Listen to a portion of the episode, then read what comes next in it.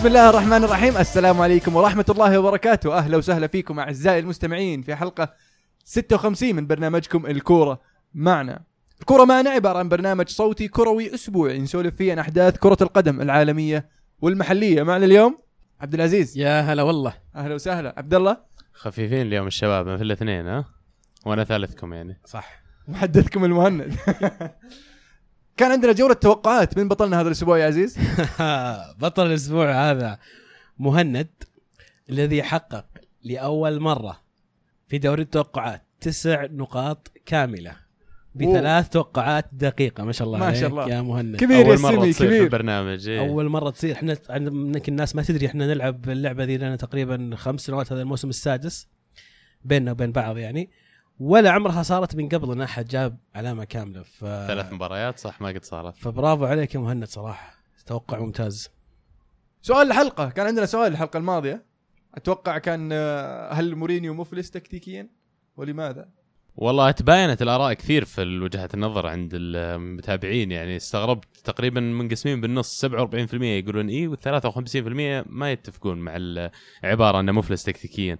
طبعا كان في كذا تعليق على الموضوع. كان يقول إنه مخه معلق في 2012 بدل 2013 هو نفس الكلام اللي قلناه بس على 2010 يمكن قد يكون.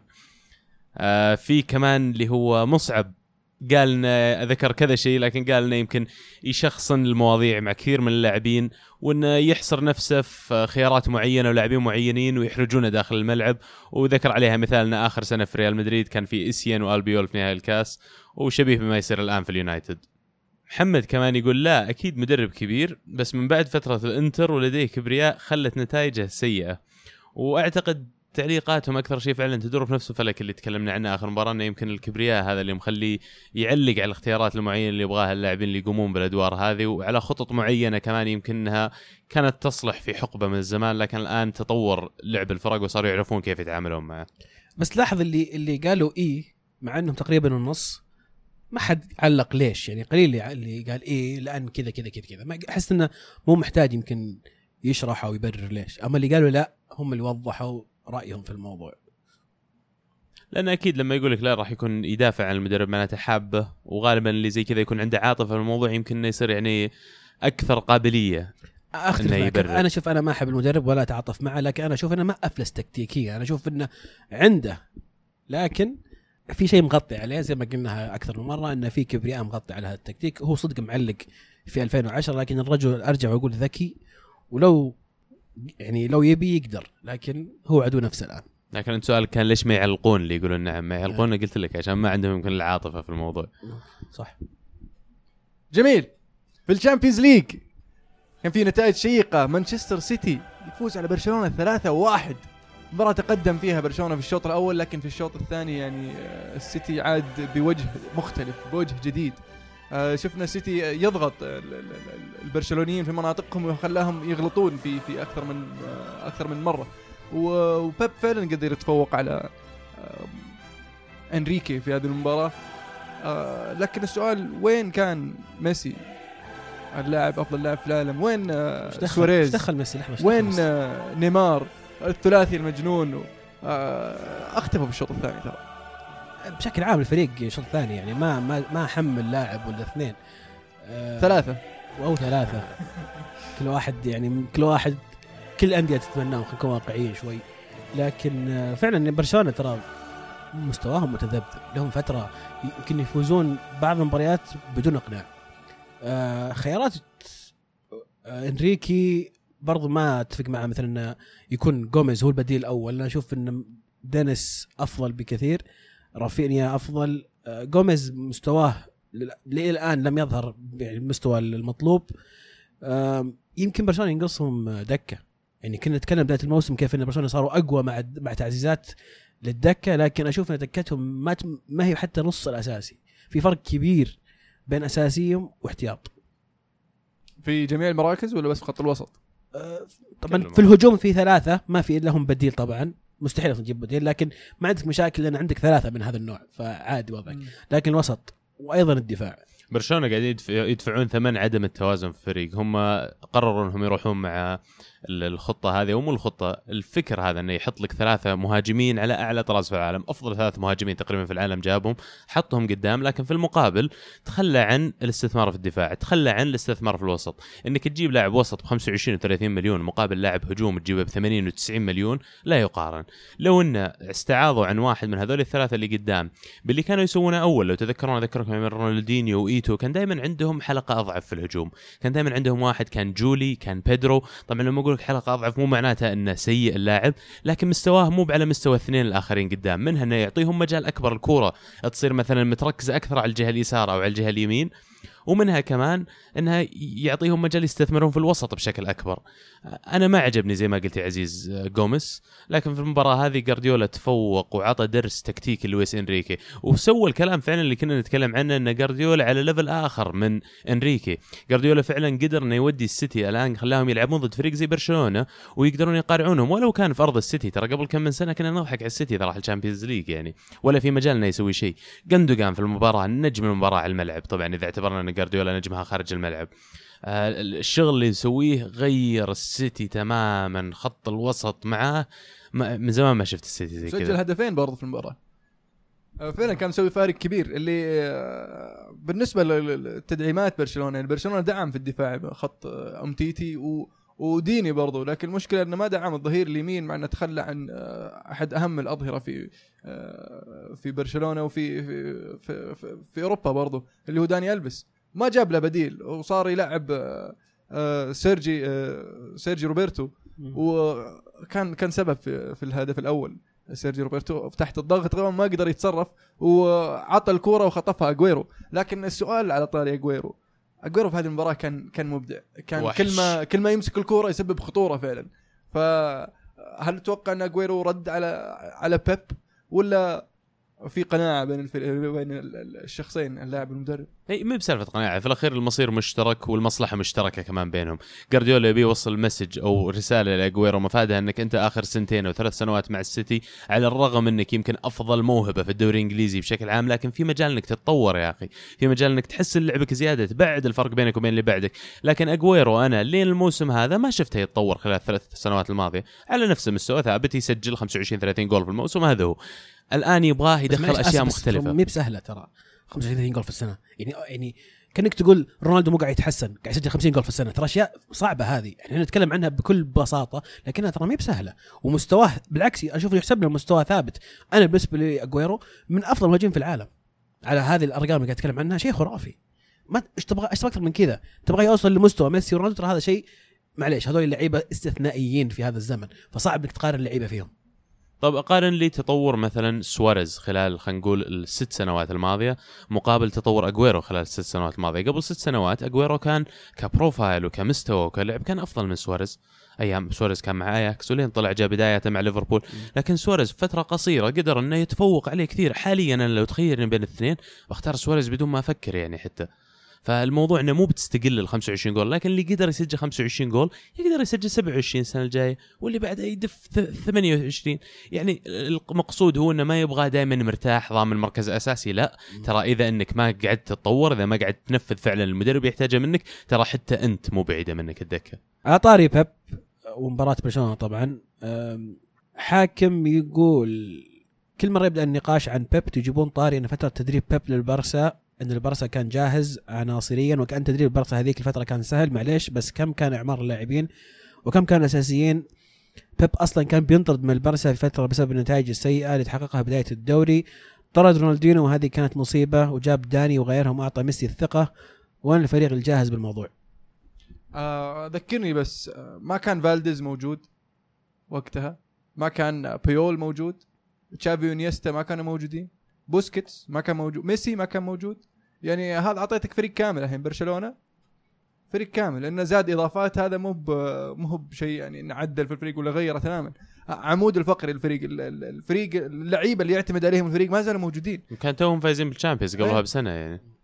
ومو بس كذا أكيد إن جارديولا أنا وجهة نظري شخصيا يعني أنا أرى إن جارديولا أفضل مدرب في العالم حاليا بلا منازع يعني. لكن في وجهة نظر شخصية أنا داري يمكن غيري يختلف معها بس ما ما كان بطل الشامبيونز يا ماخذ السنة اللي قبلها قلت لك مو اللي السنة اللي قبل استلم فيها قبلها بسنة 2006 كانوا فايزين فيها وهو بس مسكهم هو- 2008 2008 2009 2000 2007 2008 كان ال- ال- ال- اليونايتد يونايتد. فايز. 2006 2007 كان إي سي ميلان هم فايزين في 2005 2006 فهو جاهم في بعد ثلاث سنين من تحقيقهم للشامبيونز بس كان already وقتها حتى تيري هنري كان موجود. كانت بارسا ميلان يونايتد آه، تسعة تشيلسي الظاهر تسعة برشلونة. برشلونة. okay. من أول موسم 10 جاب إنتر. أي أول موسم إيه، هو جاب okay. ست بطولات بيب.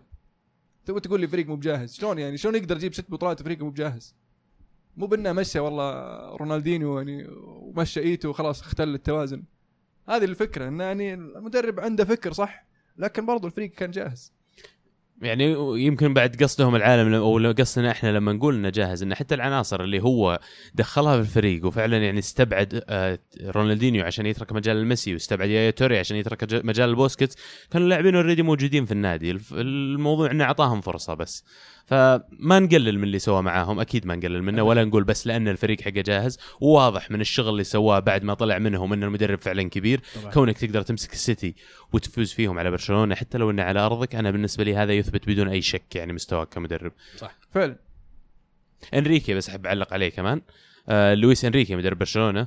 آه تكلمنا عنه بداية الموسم وزعلوا علينا ناس كثير يوم تكلمنا يوم قلنا إنه ما هو مدرب تكتيكي من درجة أولى ولا هو عنده مقومات فعلا المدرب الناجح. الموضوع هو إدارة نجوم وهو إداري أكثر مما هو مدرب وأتوقع في المباراة هذه انكشف أكثر من أي مباراة ثانية لأن جارديولا نزل بالتكتيك المناسب عشان يواجه برشلونة لكن برشلونة ما قدروا إنهم يتصرفون مع الشيء اللي متوقع إن السيتي بيسوونه.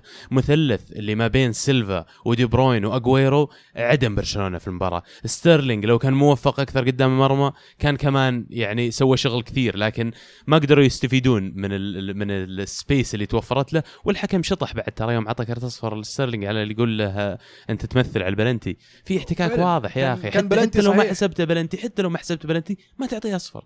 بلنتي صحيح يعني. وأستغرب شلون ما حسبه وشلون أعطاه كرت أصفر. يعني في المباراة الأخرى بي اس في يخسر واحد اثنين من بايرن ميونخ بعد ما كان متقدم على ال- ال- الفريق البافاري.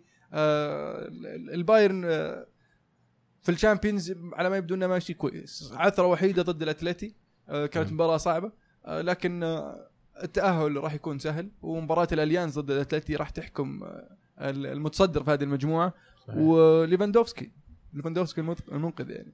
وقلنا الأسبوع الماضي إن بي إس في إيندهوفن ما راح يكون خصم سهل ضد بايرن ميونخ أنا شخصيا قلتها وفعلا شفنا في المباراة يعني انه قدروا قدروا يتقدمون بي اس في لكن عدم تركيز من الدفاع احتسب عليهم بلنتي الظاهر إنه في هفوة دفاعية كمان ما عجبني كثير يعني ال- ال- الانهيار اللي صار عندهم شوي في الشوط الثاني وطبيعي إن بايرن له الحين أربع أو خمس مباريات يتأخر الظاهر بالهدف الأول ثم يرجع ويفوز ف علامة فريق بطل بعد إنك تقدر حتى لو ضد فريق مثل ايندهوفن إنك تقدر تق- تقلب تأخرك إلى فوز. لكن 2 1 أنا بسأل جماهير بايرن مقنعة تشوفها؟ احس أحس البايرن بشكل عام غير مقنع سواء في الأبطال أو في في الدوري. قاعد يفوز يعني يذكرني باليوفي نفس الشيء. في طبعا اليوفي يختلف حال بعد شوي نجي لكن في فوز في الأبطال لكن حتى فوزهم في الأبطال تحس إنه يجي بمجهود لعيب يعني لاعب فردي مثلا يعني شيء كذا خرافي يسويه ليفاندوسكي ولا روبن ويجيب الفوز. البايرن إلى الآن ما أحس انسجم مع طريقة أنشيلوتي. أحس لسه باقي شغل. لودوجوريتس. يخسر 2 3 من أرسنال بعد ما كان متقدم 2 0 عاد الارسنال بثلاثية يعني ختمها بهدف يعني من أروع. هدف أوزيل. وش رأيك بأداء الفريق؟ وش وش سبب تأخر ال ال ال الأرسنال؟ هل هو الثقه الزايده أم استهتار بالخصم؟ لا يا أخي هذه المباراة الثانية كمان الأسبوع الماضي قلت إنها راح تكون صعبة ولا يغركم نتيجة الذهاب انها ستة، الفريق مرة مرتب وفريقهم مرة كويس لوديجريتس، وهذا اللي ظهر في ملعبهم وبوجود جمهورهم ووجود الدعم حقهم قدروا إنه فعلا يمكن يفرضون رتمهم على المباراة أكثر بداية المباراة، لكن قلة خبرتهم في أوروبا وقلة خبرتهم في التعامل مع المباريات ضد الفرق الكبيرة هذه يمكن حسوا هم بعد 2-0 وهي أخطر نتيجة إن إحنا ضمننا الفوز.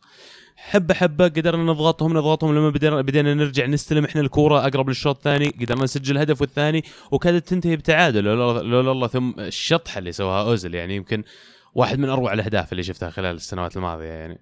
آه بس وش اللي صار بأرسنال؟ ربع ساعة هدفين؟ وين راح تركيز الفريق؟ واحد منهم من ست بيس الثاني من كروس طبيعي تصير لكن الأهم من هذا كله إنك ترجع تتمالك نفسك وتجمع نفسك بعد ما تكون تأخرت بهدف ولا هدفين خارج أرضك والمهمة تبدو شبه مستحيلة لأن الفريق هذا الآن ضاغطك وقاعد يلعب كويس. لكن خمس عشر خمس دقائق عشر دقائق ربع ساعة حسيت الفريق هذاك بدأ يترك لك شوي مجال أكبر بدأ يتعبون لاعبينه. هنا تظهر الشخصيه فعلا حقت الفريق اللي هو أنت لازم تفرض أسلوبك عليه. أنت الآن لا تدفع تحاول ترجع المناطق تحاول أنت تمسك الكرة أكثر. وقدرنا الحمد لله نسويها ونطلع بالنقاط الثلاث. و PSG فاز برضو واحد اثنين على بازل خارج الديار. آه، الهدف الثالث كان جميل برضو. آه، اللي هو الثاني ل PSG هدف بازل هدف بازل جميل وهدف PSG الثاني جميل. كل هدف صراحة جميل في المباراة. PSG ما زالوا ضاغطين الأرسنال على الصدارة. 10 نقاط المباراة الجاية راح تكون بين الفريقين وهي على ما يبدو اللي راح تحسم الصدارة في الإمارات صح؟ صح؟ صح غالبا. مباراة الذهاب ما كانت سهلة ضد بي اس جي، لكن بي اس جي ضد بازل في هذه المباراة أنا حسيت إنه شوية كانوا محظوظين، كان في مجال كبير لبازل إنهم يطلعون بتعادل، لكن آه، ما حالفهم التوفيق، الآن بتقوم المعركة غير على الصدارة بتقوم معركة على المركز الثالث المؤهل لل Europa League كمان، ولو أن بازل الآن أقرب. الفريقين كلهم عندهم برضو نقطة واحدة وراح يلعبون قدام بعض وبعدين قدام الفريقين المتصدرين فراح يكون برضو اختبار صعب لل- للفريقين. لكن الآن mathematically ضمنوا تأهل PSG وارسنال للدور التالي، فعلا. PSG وارسنال والاتلتي وبايرن ميونخ اللي ضمنوا التأهل. اليوفي يتعادل واحد واحد مع ليون بعد تقدم التعادل جاء في دقيقه 85 آه، هل فقد التركيز اليوفي أم ضمنوا الفوز قبل ما يخلص قبل صفارة لا الحكم؟ لا ما فقد تركيز. لا لا. الشوط الثاني أنا أول مرة يعني أشوف اليوفي بهالطريقة. الشوط الثاني قاعدين ندافع فرضنا قدام ليون. زي اللي استسلموا. ماني أنا ماني فاهم إيش قاعد يصير صدق. يعني شيء غريب. أنا في حياتي ما شفت اليوفي يلعب بهذه الطريقة أمام يعني خلينا نقول 95% من مباريات اليوفي ما عمرنا شفت يلعب زي كذا. في أرضك ومتقدم 1-0 وقدام يعني فريق زي ليون ما هو فريق عملاق لكن فريق زي ليون قاعد يتقفل وتدافع مستسلم يعني شيء غريب غريب جدا. ما يعني مرات عجزت أفهم وش كان وش كان غلط أه حتى تغييرات أليجري كانت تحسها يعني أقرب إلى إنها تكون دفاعية. ما في ما في إنه يلا خلينا نروح نجيب الثاني. نحاول ننهي المباراة. لا بالعكس كانت تغييرات دفاعية. أه ضيع نقاط على أرضك زي هاي ثاني مباراة لليوفي على أرضه يضيع فيها نقاط ما يفوز. فهذه الأسباب اللي تخليك ما تتصدر. وبذلك فقد الصدارة لإشبيليا اللي, اللي. جلدوا ال- ال- ال- ال- الفريق الرابع اللي معكم. من هو الفريق الرابع؟ عاد إذا ما كنت غلطان كنت متوقعها 3-0 الأسبوع الماضي اليوفي. لا قلت ما راح توصل 3 0 قلت لأن اليوفي مو من الفرق اللي يفوز 3 4 قلت لك نفوز 1 2 وخلاص. قفل السالفة. يا ريت إيه، 3 0 دينامو زغرب تفوق اشبيليا على دينامو زغرب بنتيجة عريضة برضو. اللي ساعدهم نوعا ما الطرد لكن أداء اشبيليا كان كان قوي. وبذلك يتصدر اشبيليا ب 10 نقاط خلفه اليوفي بثمان نقاط والمباراة الجاية راح تكون ضد إشبيليا برضو صحيح؟ المره الجاية قدام إشبيليا في أرض إشبيليا هي اللي راح تحدد الصدارة طبعا. لكن اليوفي يعني إذا راحت عليه الصدارة ما يلوم إلا نفسه صراحة. إشبيليا كويسين يا كل رجال. كل كل ثاني موسم نفس نفس المشكلة تصير. لكن الموسم ذا آه، يعني ممكن يجيك ليستر. يكون والله. بزعل لو جيتونا أنتم يوم طلعنا اول يعني. هذه يعني متفكر فيها أصلا اللي يتصدر معناته إنه أفضل من المراكز الثانية. اللي مثلا يقول لك ناس ممكن آه، ممكن صعبة مدريد. ممكن مدريد يصير الثاني. لا يا حبيبي جيب لي دورتموند. لا sorry لا تجيب لي دورتموند هو متصدر وجيب لي مدريد. بما إن مدريد صار الثاني معناته إنه في مشكلة عند مدريد. مو مو بطبيعي مو بقوي مرة. على سبيل المثال طبعا ما أتكلم مدريد. مباراة مثلا PSG وارسنال مثلا على سبيل المثال أو أتلتيكو وبايرن. إذا بايرن الثاني وأتلتيكو الأول لا جيب لي بايرن. معناته انه في مشكلة في البايرن. أنا أبغى بايرن الآن. في ناس يقول لا أحسن لك تأخذ الثاني من مدري إيش. بالعكس أهم شيء تأخذ الأول. يقول لك غالبا غالبا أو نادرا ما يصل المركز الثاني إلى إلى أدوار بعيدة. شفناها الظاهر في حالتين بس اليوفي ومدريد سووها طلعوا المركز الثاني وصلوا نصف النهائي. غير كذا غالبا الأوائل هم اللي يوصلون. فهذا جزاء تضيع النقاط في أرضك. حلو وجهة النظر عجبتني فعلا. ان على الأقل خلال الفترة خلال هذه هذه الفترة لكن المشكلة إيش؟ إنه بين خروج مغلوب وبين نهاية مم. دوري المجموعات حول شهر ونص شهرين تغير يرجع. فيها لاعبين مصابين يصاب فيها لاعبين يتغير تكتيك ينطرد مدربين. إيه. أنواع الأشياء تصير. فلما يجي الفريق تلعب ضده في فبراير أو في جانيوري فبراير الا ما هو بنفس الفريق اللي أنت اللي هو لعب مثلا بداية الموسم من شهر 8 إلى شهر 12 دورتموند فاز 1-0 على سبورتنج لكن الريال يتعادل 3-3 مع ليجيا وارسو بعد ما كان متقدم 2-0 الريال آه مرتاح وقاعد يلعب 4 2 4 و- ومريح.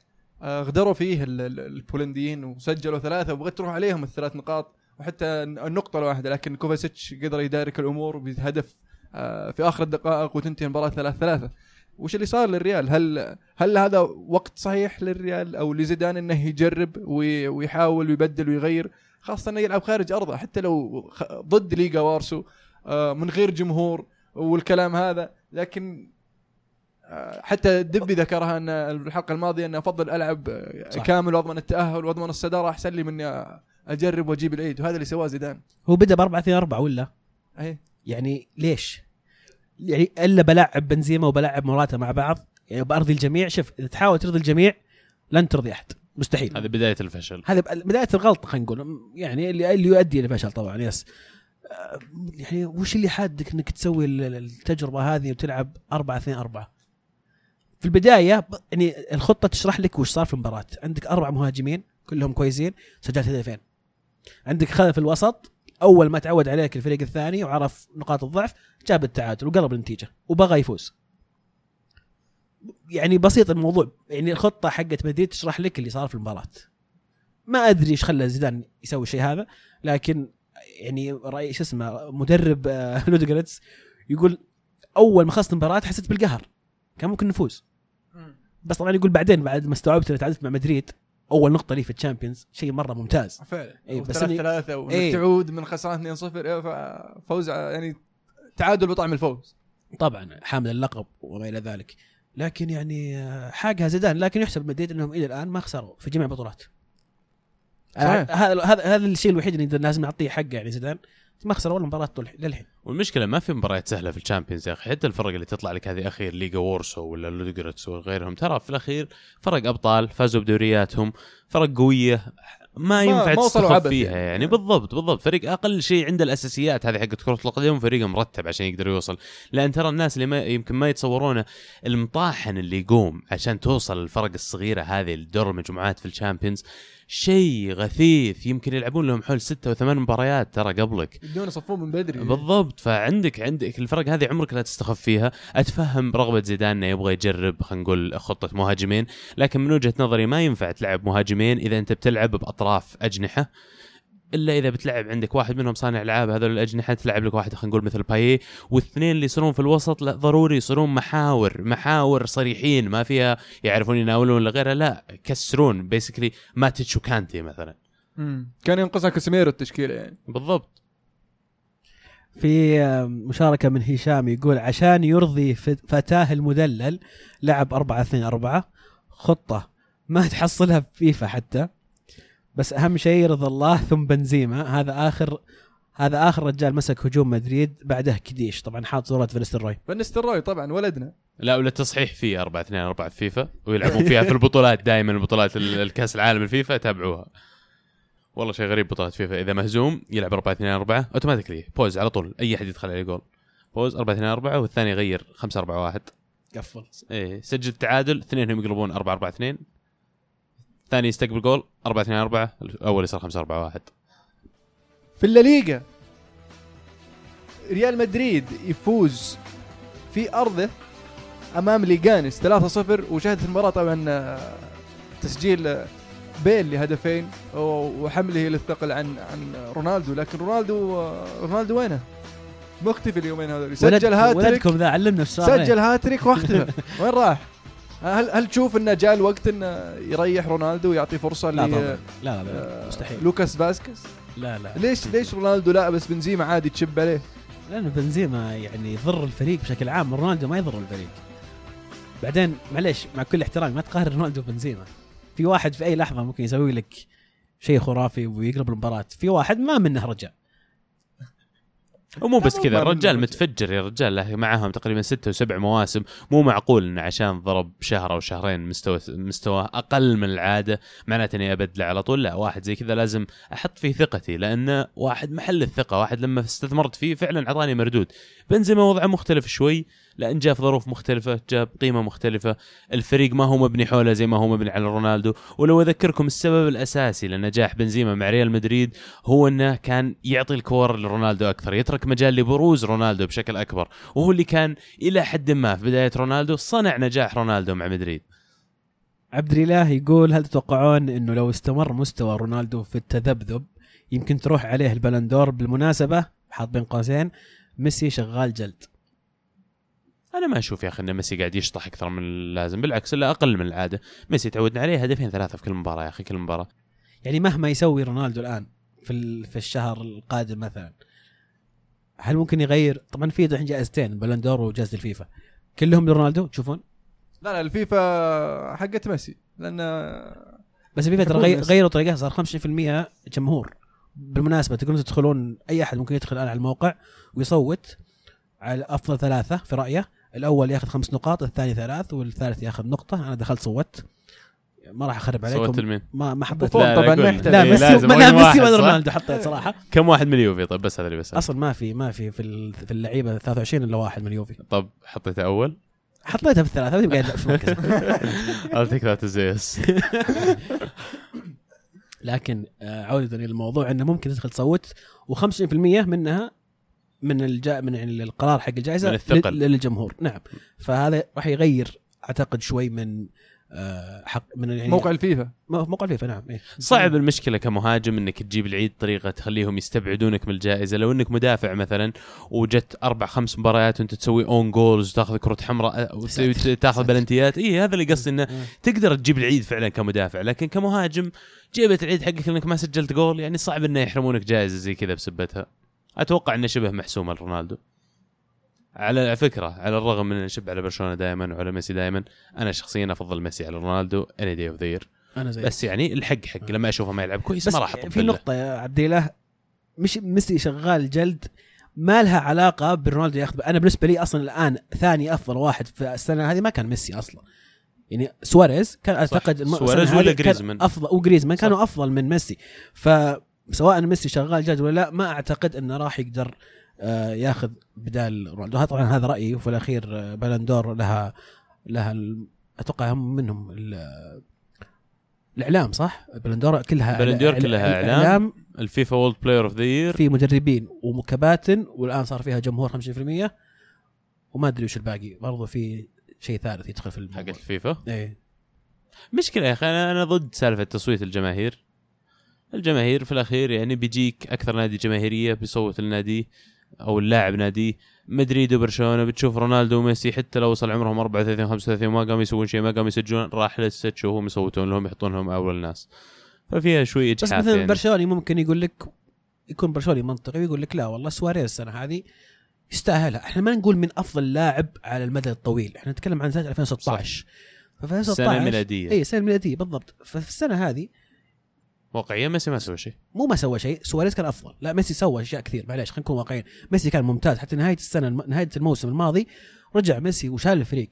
لكن آه، بشكل عام سواريز كان تأثير قوي جدا كان الهداف. أشوف أن سواريز هو كان أبرز لاعب عند برشلونة. فممكن البرشلوني المنطقي الواقعي يقول لك لا والله أنا بصوت لسواريز. لما أقول لك ما سوى شيء مو معناتها ما سجل ولا ما فعل بس الموضوع إنه ما حسم بطولة مثل ما حسمها غيره. ما كان مهم بالنسبة لبرشلونة أو أهميته بالنسبة لهم زي غيره من اللاعبين زي ما ذكرت سواريز. حتى بالنسبة لي نيمار كان مولع يا أخي. الموضوع مو بس على سواريز ونيمار ورونالدو والجائزة ما هي بحصر على هذول الثلاثة اللي ذكرتهم وميسي ما هي بحصر على الناديين هذول. في لاعبين ثانيين في أندية أخرى يا أخي فتوا أنا بالنسبة لي يعني زعلت انه مثلا خلينا نقول محرز مو بأحد اللاعبين اللي قاعدين يتنافسون على البالون دور في ال list ة موجود. في الليستة موجود لكن ما هو من ضمن الخمسه الأوائل لو بتحطهم له صوت المحرز there you go بس الموضوع again لما تجي أنت تحط دائما بيكون الأول ثلاثة. الإنجاز اللي, اللي نفذه محرز وفاردي مع ليستر عندي أكبر بكثير يا أخي من فوز Champions League ولا من فوز دوري. إنك تفوز دوري بليستر هذا هذا يا أخي تستاهل يعني. جميل. الأتلتي يخسر 2-0 من ريال سوسيداد في أسوأ بداية لسيميوني مع الأتلتي في الليغا. فش قاعد يصير في في الأتلتي؟ وضحت من أول ما قصروا عقد سيميوني. تلقى يعني هل هل الصيف الجاي يعني راح يكون آه، بسطة مفتوحة الاتلتي ولا؟ لا مو بسطة مفتوحة. في الأخير هم دائما كل صيف يبغون يمسكون اللاعب اللي عندهم قيمته أعلى من الواقع. يعني قيمته متضخمة كثير وراح يبيعونه. جريزمان إذا جاهم عرض عليه أنا أتوقع خلال الصيف هذا 60 70 مليون بيبيعونه وهم يضحكون يعني. في في عندهم كم لاعب يعني ممكن يبيعون بمبالغ يعني كبيرة؟ هل توقع بيبيعون أحد أحد. آخر غير جريزمان؟ أتوقع إن جريزمان مضمون راح يطلع في الصيف. سووها قبل وراح يسوونها مرة ثانية. أي لاعب قيمته أعلى من الواقع وأعلى من اللي أنا قاعد أستفيد منه الفريق يا أخي ليش قاعد أبيعه وأجيب لي بداله واحط الفرق في جيبي يا أخي؟ لي مونستر يقول هل سبب خسارة الاتلتي ضد سوسيداد كانت تغيير ال formation إلى 4 3 3 وإيش رأيكم في تمركز جريزمان في هذه المباراة؟ رجعت جريزمان الفريق لازم تحتم إنه يرجع يخليه هو ال ال ال الأساسي في الفريق أو هو الفريق مبني عليه كراسكو استفاد في فترة غياب جريزمان. آه إنه يصير هو المحور الأساسي للفريق أو إنه ال fulcrum point يسمونه. فرجعت جريزمان لازم يغير شوي التكتيك لازم يغير شوي الشكل رسم الفريق عشان يترك مجال لجريزمان إنه يبرز بشكل أكبر. بالذات إن هذا نجمك الأول. آه أنا ما أتصور سالفة تغيير الخطة أو شكلها على الملعب هي اللي يأثر. لأن في الأخير المدرب بيطلب من كل لاعب يقوم بأدوار معينة. بغض النظر عن انها كونها تسميها 4 4 2 ولا 4 3 3 ولا 4 2 4 في الأخير كل لاعب له دور محدد يقوم فيه في الملعب. إذا ما قدر يفوز الفريق غالبا إن اللاعبين ما طبقوا اللي طلبهم منه المدرب. بس فازوا 2-0 ببلنتيين يعني حتى الدفاع كان آه، في حوقه شوي. ف يعني أنا ما ما عندي صراحة تحليل اللي قاعد يصير الاتلتي لأنه شيء فعلا غريب. حتى 4 3 3 أنا ما أدري ما حسيتها يعني زي ما قلت عبد الله ما حسيتها ثابتة 4 3 3 حسيت إنه في okay ممكن وقت لما يهجمون أو وقت اللي يضغطون لكن كان في كثير من الأحيان تحسها لا تحسها 4 4 2 زي ما كانت أول يعني ما في ذيك الحوسة اللي مرة. فبالنسبه لل formation أعتقد إنها مجرد رقم والأدوار اللي يقومون فيها اللعيبة هي اللي تتغير. زي ما قلت عبد الله ما أعتقد إنه يعني هذا غير كثير من أداء اتلتي الدفاع عليه يمكن علامة استفهام أكثر. وبعدين جريزمان دائما يفضل إنه يرجع يستلم الكرة من ورا ويتقدم. شفناها في مباريات ال Champions آخر واحدة آخر كم واحدة.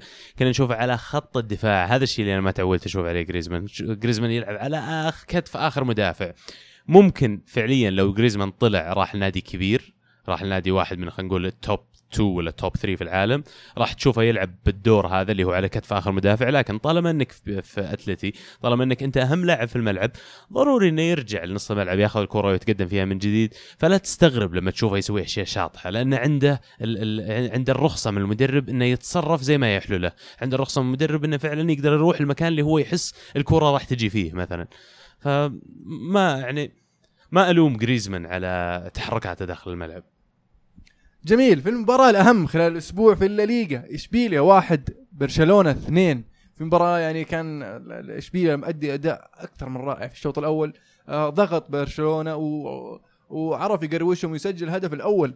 آه لكن في في نهاية الشوط الأول آه للبرشا قدر يخطف هدف التعادل وبذلك غير غير مجريات المباراة في الشوط الثاني. اللي لاحظته في الشوط الثاني إن إشبيليا بدا بدا بدأ يتعب نوعا ما. آه مباراة كبيرة في ال Champions League ومباراة كبيرة ضد البرشا. آه، فبان عليه شوية تعب. آه، لكن آه، في سؤال كذا. الهدف ال- الهدف ميسي. ما كان فيه تسلل وخر عن أنا أنا الكورة أشوف أشوف. إنه صح أشوف إنه نفس صحيح. الحالة يعني. لا مو تختلف شوي عن سواريز لأنها اللاعب ما غطى على الحارس. ما كنت حارس هذيك الكرة هذاك الكرة جت تحت سواريز. هذه كان شوي راكيتش ما هو قدام الحارس بالضبط. أشوف إن هذا هدف سليم وجهة نظري يعني. أتفق معك هدف صحيح شفنا برشلونة يسجلون نفس الهدف هذا اللي هو 1 2 مدري إيش مم. يدخل نيمار من. اليسار يعطيه إياه وميسي يحطه في الزاوية اللي تحت يسار ميسي جاي يركض من ورا ضد السيتي وضد إشبيليا الحين وشفناه في مباراة قبلهم كمان ما أتذكر ما تحضرني الحين وش. لكن من وجهة نظري إشبيليا الشوط الأول كان ممكن إنهم يتقدمون ثلاثة أربع أهداف بالراحة وهم يضحكون يعني سووا بدوا يسوون أشياء غريبة قدام مرمى لما يوصل يعدي الدفاع كله وهو الحارس يرجعها كعب وما أدري إيش قاعدين يسوون. طبيعي إنك تضيع مباراة زي كذا ضد برشلونة. إذا إنك استخفيت وما سجلت أهداف. من وجهة نظري حرام إن اشبيليا ما فازوا. آه، ميسي في هذه المباراة كان آه، كان له دور كبير في عودة البرشا للمباراة. آه، كان فعال جدا. كان حرك هو اللي هو اللي سجل الهدف الأول وهو اللي صنع الهدف الثاني وكان يعني مقروش دفاعات برشا عفوا إشبيليا. آه، لكن الحركة اللي سواها في الأخير اللي يوم قاعد يربط جزمته ويضيع وقت و يعني ما أدري يعني وش قاعد تسوي. صح إنك ميسي بس إنك أنت ب آه، يعني آه، رونالدو والله نستناك طال عمرك تلبس الجزمه يا راجل. هو البس جزمتك وادخل زيك زي غيرك. عيني عيني كذا. وش أنت برونالدو يا أبوي؟ ميسي ازي من رونالدو مليون مرة. هذا أول شيء. خلينا. خلينا نصفي هذا الموضوع. ثاني شيء نزونزي يا أخي في المباراة. أنا عجبني كثير. فعلا كان كان ممتاز. حبيت أداعب جمهور برشلونة شوي لكن فعلا ال- الحركة اللي سواها ما لها داعي. وبعدين قام قام يهاوش ال- الحكم وقاعد أربط الجزمة بس ولسه ماسك جزمته بيده. وش قاعد تسوي؟ يطلع برا الفريق يبغى يلعب. غير ذلك ملطع على الأرض صار له ثلاث دقائق ثم يعطي وقت بدل ضايع ثلاث دقائق غير ال- ال- الإصابات والتلوي اللي متعودين عليه من برشلونة في في وسط المباراة ومع ذلك ما أعطى ثلاث دقائق المباراة هذه كانت تستحق خمس دقائق وقت بدل ضايع على الأقل. آه لكن آه لا تعليق بصراحة ليه- ليش يعطيه وقت يربط جزمته؟ أنا أعرف إن أصلا اللعب ما يوقف إلا إذا الحارس هو اللي مصاب أو هو يحتاج وقت إيه فلاعب بس ما ميسي يفرق. قاعد يضيع وقت قاعد في نص الملعب ما يبغى يشوت الفاول ولا يبغى الفريق حقه يشوت الفاول لأنه هو طال عمره يلبس جزمته الحكم قال له اطلع برا البس جزمتك قام زعل لا ليش. تطلعني ألبس جزمتي برا. قام اعطاه كرت قام زعل ليش تعطيني كرت وش أنا أطلع لا كرت ثاني. نلعب نبغى نلعب كورة على طول. هذا هو المفروض أعطاه الكرت الثاني وكرت أحمر بس لا لأنه ميسي طبعا نفس حالة آه، اجويرو بنوصل لها بعد شوي برو 7 يقول بعض البرشلونيين يقولون إن اللاعبين هم اللي غيروا مجرى مباراة الأمس وبعضهم يقولون إنريكي. برأيكم هل كان إنريكي أم اللاعبين؟ إنريكي يا رجال والله ما هو بحولها ولا يديرها ولا يدري وش تدري منها. ندري انها عبارة كبيرة شوي ومين أنا عشان أحكم على إنريكي. بس لما أقارنه بغير المدربين اللي مو حوله اللي مسكوا برشلونة قبله يا أخي. طيب جاب ثلاثية طيب. يا أخي ولا جاب ثلاثية. في الأخير زي ما قال زي ما قال راعي السؤال اللي سألته هو إنه عنده فريق استهبال يا أخي فريق يستهبل.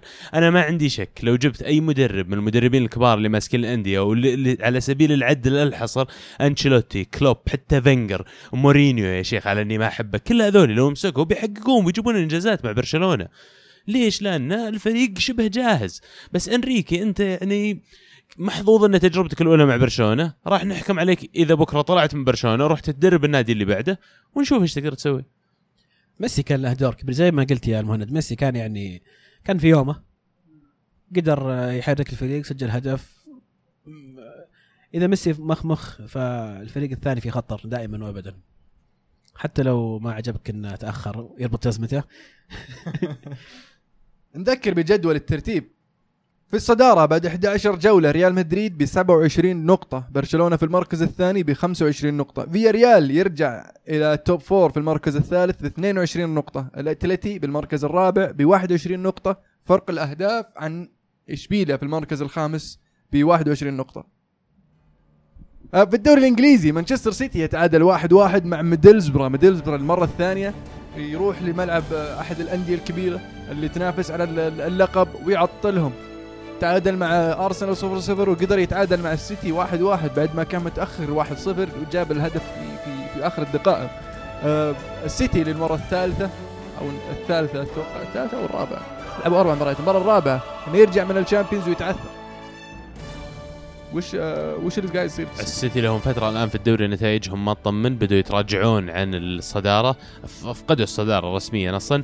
ميدلزبرو غريب يا أخي تقفيره الباص حقتهم. ما تعودنا على مدربين أسبان يلعبون بالطريقة هذه بالتقفيل اللي يسوونه ميدلزبرو ومو بس كذا مستفيدين من وجود نيجريدو قدام إن التحول من الدفاع للهجوم عندهم سهل وسلس لأن اللاعب عنده خبرة كبيرة وعارف كيف يحضن على الكورة وأسرع شوي من المهاجمين اللي من نوعيته. فهذا معطي ميدلزبرو خيارات كبيرة جدا. كمان ميدلزبرو مستفيدين من الأظهرة اللي عندهم يا أخي آه، فريند ممتاز ظهير يسار. آه،. والتحول مرة ثانية هم مستفيدين من سالفة التحول من الدفاع إلى الهجوم والرجوع إلى صفة الدفاع. هذه عندهم يعني مفجورة أكثر من أي نادي آخر. شفت هذا موسم Premier League بالذات. أتوقع إن كرنكا يعني لحق على مورينيو أيام الريال فأخذ منه بعض الأفكار هذه. آه لكن فعلا ميدلزبرو ادى أداء كبير جدا في مباراة يعني كانت صعبة في, في ملعب الاتحاد. وامام السيتي ف وش سبب تعادل السيتي؟ ايتور كرانكا بعد ترى كان مساعد مدرب مورينيو ما هو بلحق على مساعد مدرب طول الفترة تقريبا وش سبب تعادل السيتي؟ تقفيل ميدلزبرو يا أخي ميدلزبرو لعبوها ضدنا يطفشونك لا جتك الكوره صافين تسعة أو عشر لاعبين جوا منطقه جزاء مو بخطين زي حركه مورينيو ولا زي حركه سيميوني ولا غيره جوا منطقه لا الجزاء لا لا معلش خلينا خلينا نكون واقعيين يعني السيتي كان ماسك المباراه هي هجمة في الأخير جت ركبت معهم. ميدلزبرو جابوا هدف. أنا أشوف إنه حظ. أكثر من أي شيء تذكرت ثاني. وش السبب؟ آه. فيكتور فالديز. في في استقعد صح. استقعد إيه. مرة يعني. كان رجل المباراه بغير بلا منازع. صح إنه دخل فيه هدف آه، لكن قدر يحافظ على الهدف ويخلي ال- ال- ال- ال- ال- الفريق لسه في المباراة وقدر الفريق يجيب التعادل ويخرج بالنقطة. آه، ال- الحلو في هذه المباراة جمهور جمهور ميدلزبرا كان يغني في الملعب. آه، ان فيكتور فالديز فاز أكثر منكم. ويحكي عن السيتي. تشيلسي يفوز 5-0 على إيفرتون في مباراة جلدوهم فيها بشكل يعني مريب ومخيف ال- تشيلسي عندها شيء 20 محاولة على المرمى شيء 12 منها على على الباب. آه، إيفرتون ما عنده الا محاولة واحدة 90 دقيقة محاولة واحدة- واحدة ولا حتى في الجول. ال- ال- ال- ال- تشيلسي قدر يسيطر على المباراة قدر يلعب في في حسبة آه، كويمن ورجاله. آه، كويمن فتل عضلاته قدام السيتي لكن آه، ما عرف ما عرف يتصرف أمام أمام تشيلسي. واسبوعين ورا بعض نشوف تشيلسي يقدم نتائج كبيرة. ضد فرق ما هي بسهلة. وهذه مباريات مثل فريق فرق مثل إيفرتون هي اللي العادة يعني الفرق اللي تنافس على الدوري تحصل صعوبة إنهم يفوزون عليهم. لكن من أول ما غير ال system عنده آه اللي هو اسمه مدربهم؟ كونتي. من أول ما قلب 3 4 3 حقت الخطة. وتشيلسي من ممتاز إلى أفضل.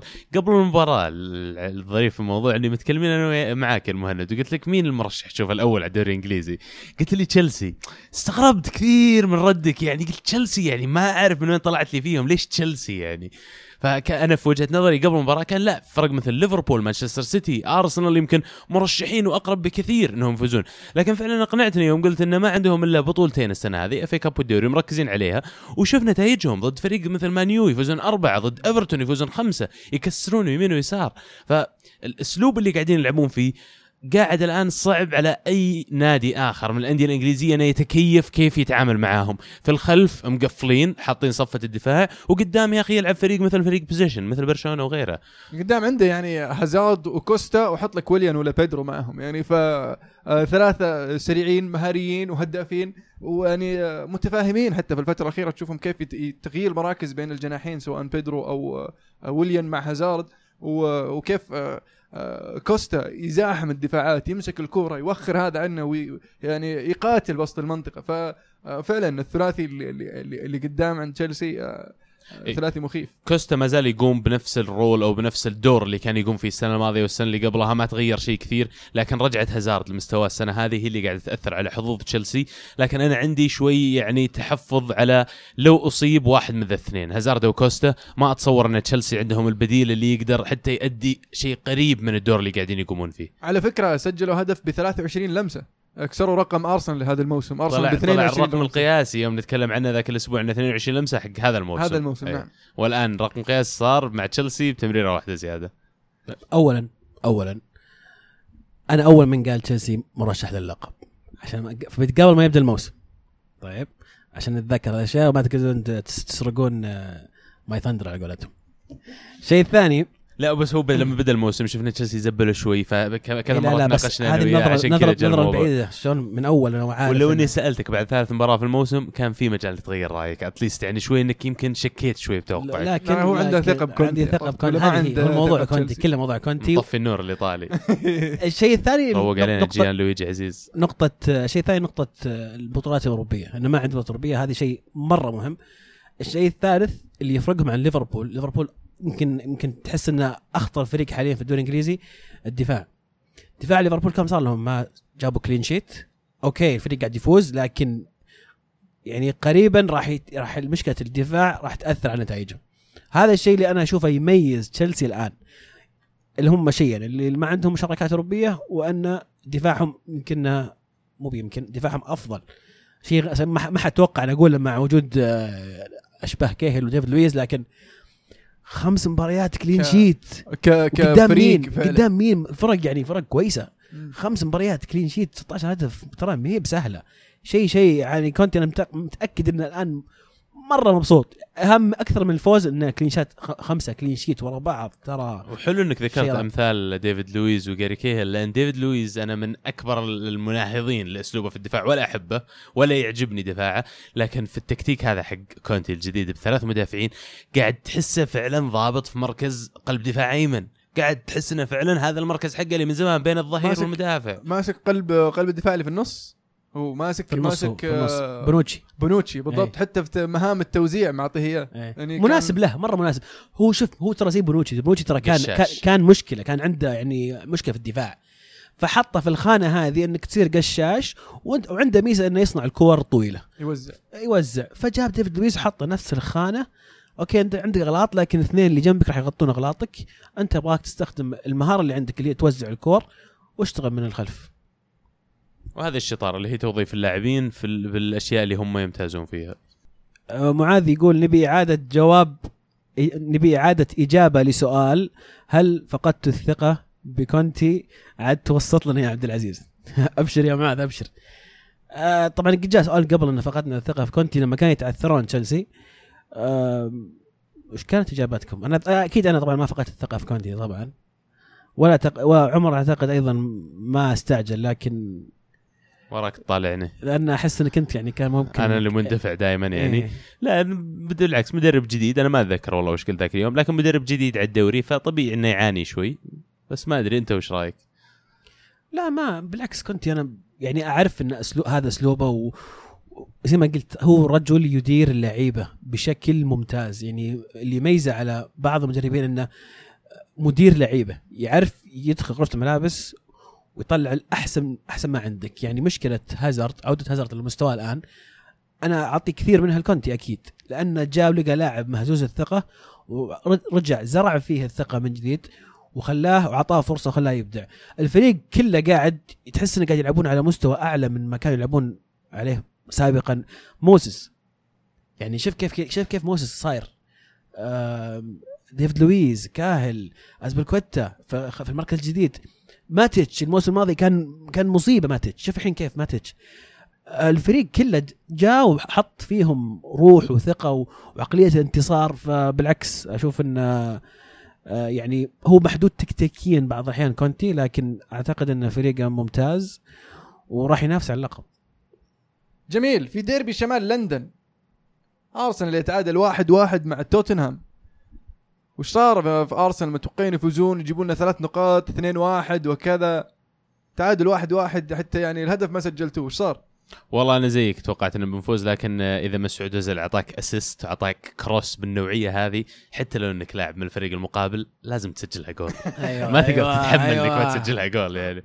الهدف على فكرة أنا الهدف. أنا أشوف إيه أنا أشوف إنه خطأ صح. الهدف تسلل لأن إيش؟ لما طلع ويمر يضرب الكرة راس كان وراه لاعبين من لاعبين أرسنال كمان يبغون يجيبون الكرة. فلو شلناهم من المعادلة ويمر ما راح يطلع يحاول ياخذها في الهواء هو طلع ياخذها عشان هذول وراه. فإذا هذول offside معناتها مشاركين في الهجمة معناتها offside بس هذه وجهة نظري سانشيز يعني. اللي متسلل ترى. كوتشيلي ما كان متسلل. أنا اللي شفتها كانوا اثنين متسللين. آه، ما أدري أنا كنت أشوف التحليل كان بالإعادة كوتشيلي على نفس الخط. سانشيز هو اللي متسلل وكوتشيلي هو اللي واقف مع المدافع وسانشيز أبعد. أو أقرب إلى المرمى هي قريبة مرة أي. اثنينهم مرة قريبة واتفهم ليش الحكم ممكن ما انتبه لها لكن إذا بتاخذها زي ما تقول بدقة شديدة لا أنا أشوف إن الهدف خطأ مو المفروض إنه صار لكن في المقابل كمان البلنتي حق توتنهام يا أخي very soft يعني حكم ثاني ممكن ما يعطيه آه، زحمة ودخوله هو اثنين واقفين معاه ف ذكي كان مرة ذكي في دخوله لما شاف الزحمة درعم في الزحمة على طول راح دور. رجولهم يدور رجولهم على طول إحنا المباريات هذه المشكلة لما نضيعها في موسم أنت قاعد تسوي فيه مرة كويس يصير الآن هذا اللي يفرق بينك وبين الأول هذا اللي يفرق بينك وبين الثاني. ما في فائده إنك تفوز في مباريات خلينا نقول أربع خمس ست مباريات وبعدين مباريات الحسم هذه اللي تجي الفرق اللي على ست نقاط اللي تنافسك على ال top four حتى ما بقول لك على الدوري تنافسك على ال top four ضروري تفوز فيها يعني بالذات إنها على أرضك. أفهم من كلامك إنك غير راضي من التعادل. والله بعد ما شفت المباراة عن المباراة نفسها أنا أتوقع التعادل عادل كان للطرفين لكن أكيد ماني براضي بغير الفوز استغربت من خيارات فينجر في المباراة يا أخي. إيوبي كان زبال في المباراة. آه، ما ألومه لاعب صغير وكان يؤدي كويس مرة في بداية الموسم. لكن توقعت في مباراة زي توتنهام واحد من اللاعب أول لاعب بيصير على تشكيلة جيرو. جيرو دائما يسجل على توتنهام دائما يقروشهم. دفاعهم أجسام عندك فيرتونجن وعندك الثاني ويمر. كل واحد أجلف من الثاني. ضروري إنك تحط واحد يقدر يدافع مع يعني يدف معهم يقلش يعني. آه ترجيعة سانشيز على اليسار كان ممكن تعطيه خطورة أكبر كان ممكن تعطيه أنه يسحب المدافعين حقينهم من مراكزهم أكثر لكن حاول أنه يعتمد يلعب ضدهم. بتكتيك المباريات الكبيرة لكن أخطأ لأن توتنهام مو نادي كبير توتنهام لما أنت تلعب ضده بيقفل دفاع بيلعب كلهم ورا مو بزي لما تلعب ضد مثلا برشلونة ضد بايرن ميونخ ضد أندية الشامبيونز ليج اللي راح تضغطك حتى في ملعبك أنت فهذيك المباريات صح لعب سانشيز ك striker أساسي على أساس أنه يصير يستغل المسافة اللي, ك... اللي ورا الدفاع لكن إحنا لما نمسك الكورة قاعدين في منطقة جزائهم هذوليك إيش فائده سانشيز جوا منطقة جزاء ال- هاري كين يعني في أربع خمس مباريات أربع أهداف. أو لا أربع أهداف خمس مباريات. مباريات. أربع مباريات خمس أهداف. بالضبط. وصارت بالتخصص. ورسميا صار اللقاء حق أرسنال توتنهام أكثر لقاء تسجيل في تاريخ الدوري الإنجليزي. وكم صار لهم مباراة حتى الآن ما ما صار فيها ما انتهت 0 0 لازم لازم يسجلون. وال- والعجيب في هذه المباراة إن اللي يسجل أول ما يفوز.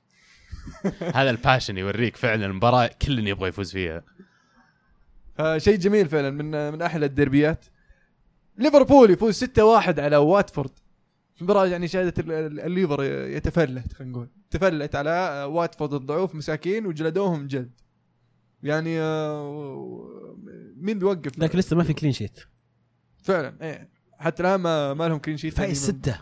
المفروض إنه يعني ما ينظر كلوب قاعد يستخدم تكتيك اللي أبغى اسجل أكثر ما يدخل عليه يعني. okay بس أنا أشوف على المدى الطويل آه، التكتيك هذا يمكن ما. يكون. في الدوري الإنجليزي راح تفرق معك لأن في الدوري الإنجليزي فرق أهداف مو مواجهات. فإذا وصلت لآخر آخر آخر مباراة وتعادلت مع تشيلسي في النقاط تشيلسي راح يفوز بالدوري. لأن فرق الأهداف حقه أحسن. إيه. لكن أتفق مع عزيز سالفة إنك يعني تفوز ستة وتفوز خمسة كل أسبوع شيء مرة ممتاز. لكن ضروري تنظر إنه okay هذه المباريات اللي قاعد أفوز فيها فرق كبير. ولا واحدة خلصتها ب clean sheet لا في مشكلة عندي. أعتقد حارسهم ضعيف. تشكيلة دفاعهم ما مرة متوازنة ما عندهم بديل معتمدين لك على كلافان وش اسمه الثاني ولوفرن يعني كأساسيين واحد منهم يدخل والثاني يا يطلع رجل ميلنر ظهير يسار. يعني okay يزبنك بس مو بموسم كامل. صح بالضبط. ما عندهم دفاعهم مو جاهز. حرام نحكم عليهم الآن. كلوب الشغل اللي قاعد يسويه شيء جبار يعني والتفوق اللي كان عندهم ضد واتفورد أنا شخصيا أنسبه مباشرة إلى كلوب. مركزة اللاعبين في كل مركز واضح كل واحد وين يبغى يصير وكل واحد واضح ينتظر الكرة تجي من وين. فجوله أخرى يتفوق فيها كلوب يعني على الآخرين. في سؤالين عن ليفربول متناقضين شوي. آه، أبو محمد يقول هل ليفربول ممكن يستمر بمستواه القوي بدون دكة بدلاء قوية؟ وصلصل حربي يقول ما رأيكم في مستوى ليفربول الخرافي تحت كلوب وقوة الدكة؟ فالدكة الآن قوية ولا مو قوية؟ لا أنا ما أشوف انها قويه بعض المراكز يمكن عندهم شوية options ولا إيش رأيك؟ لا دكتهم متواضعه نوعا ما يعني إيه. الدفاع ما عندهم بالذات ما عندهم بالذات الدفاع اي فعلا الدفاع آه، يلعب أساسي، عندهم. خيارات لكن ما حد ما في مهاجم يلعب أصلا يلعبون من غير مهاجم يعني عندهم إنجز عندهم أوريغي عندهم ستورج لكن هذول الثلاثة كلهم ما يلعبون وفي الوسط آه، ما هو في هو أضعف. مكان آه. لأن إيش؟ لو اعتبرت ميلنر بديل للوسط فمعناته إن حتى في الدفاع عندك قلبين دفاع اللي هم ماتيب ولوفرن تلعب فيهم أساسيين. ممكن إنهم ما يلعبون في كل الأندية الكبيرة خلينا نقول لو يروحون تشيلسي على سبيل المثال مو شرط إنه بيلعب واحد منهم أساسي لو يروحون أرسنال مو شرط إنه واحد بيلعب منهم أساسي لكن البديل كلافان أقل شوي ممكن إنه فيه مستقبل فيه potential yes آه المهاجمين زي ما قلت عندهم خيارات كرؤوس حربة صريحين قاعد يستخدم نفس الأسماء حقت رؤوس الحربة على أطراف كخيارات. آه خيارات الوسط عند ميلنر زايد لعب ظهير يسار قدر يستفيد منها في هذاك المركز. لكن إذا أصيب بكرة عندك كوتينيو إذا أصيب بكرة عندك فيرمينو إذا أصيب بكرة كمان عندك ماني ولا آه هندرسون كل هذول الخيارات أنا ما أشوف إن عندهم بديل جاهز ينزل ويقوم بنفس ال- ال- الدور اللي يقومون فيه اليونايتد وأخيرا يفوز 3-1 على سوانزي في في ويلز مبروك ألم. الله يبارك فيك يعني المباراة هذه أحسن شيء سواه لعب 4 3 3 لعب كاريك كمحور كاريك. دفاعي شفت الفرق؟ بوجبا شفت في الفرق؟ جميع أنحاء الملعب وسجل هدف بوجبوي و... boom boom آه، واتمنى أتمنى انه في ضد أرسنال المباراة الجاية يلعب برضه ب 4 3 3 مع كاريك إريرا وبوجبا. المباراة طبعا مباراة أرسنال راح تشهد غياب زلاتان إبراهيموفيتش لأنه أخذ كرت أصفر. وللأمانة أنا صراحة انبسطت يوم شفته أخذ كرت أصفر. أنا زعلان والله إنه مو بلاعب.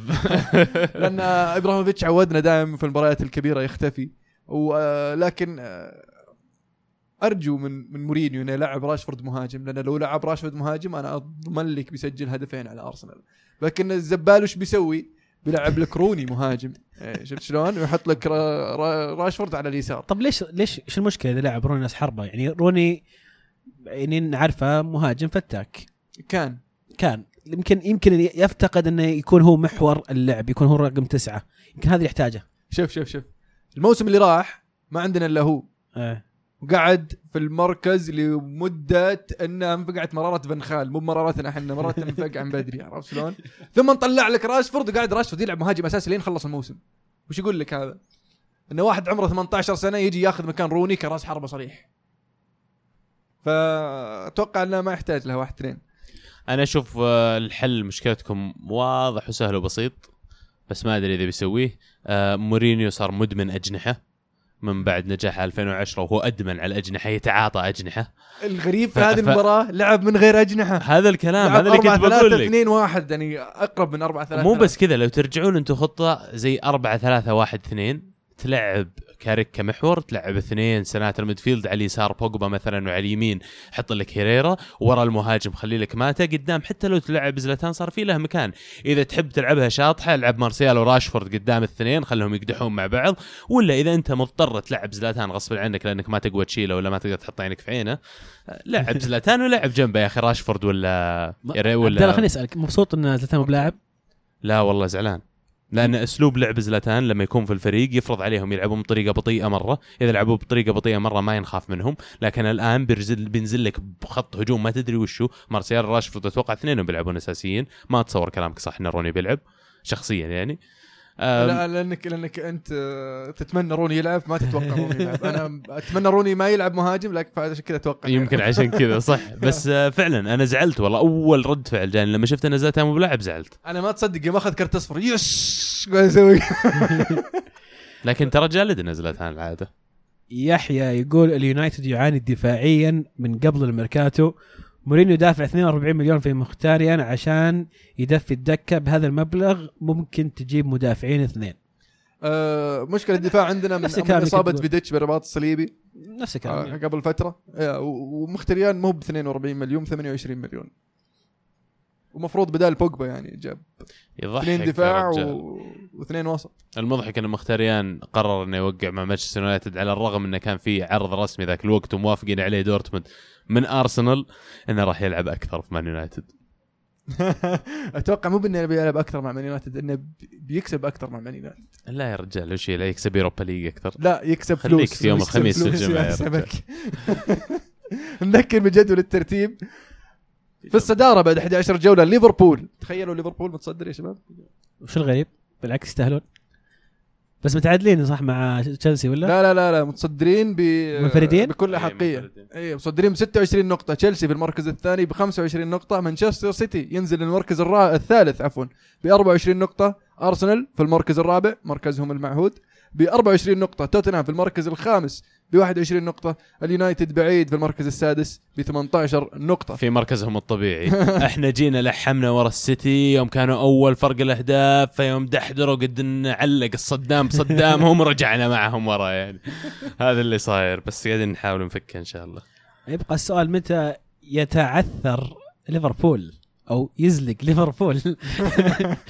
أتوقع يبي لهم تشيلسي ولا السيتي.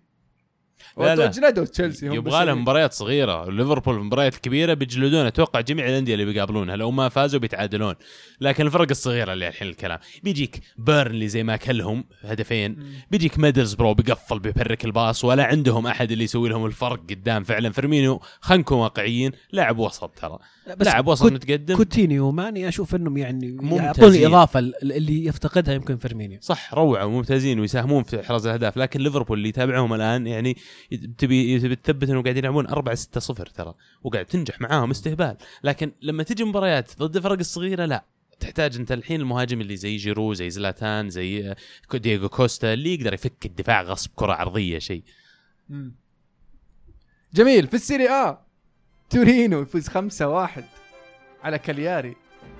آه، جو هارت مبسوط بالفوز طبعا آه. و تورينو صراحة جو هارت قاعد ترى مو. بقاعد يعني يقدم مستويات رائعة نكون صريحين على طاري جو هارت يعني ترى عنده كم كم لقطة مضحكه. شوي هفوات هذه هفوات هفوات جو هارت ترى آه،. هذا عادي هو كذا دائما إيه. اي okay شد بلد إيه. طب وراهم قاعدين يقولون يبغون يمددون إعارته هي لين January بس الاعاره لا لا لا لا عرفه سنة. موسم كامل. موسم كامل. بس ودهم إنه يستمر. لا لا هو يمكن مبروك وجه مم. السعد عليهم. ممكن. حارس حارس كويس. صح انه عليها فوات لكنه حارس كويس. وقاعد يقدم تورينو قاعد يقدم مستويات جميلة. آه، بيلوتي شغال موهبة رائعة في تورينو.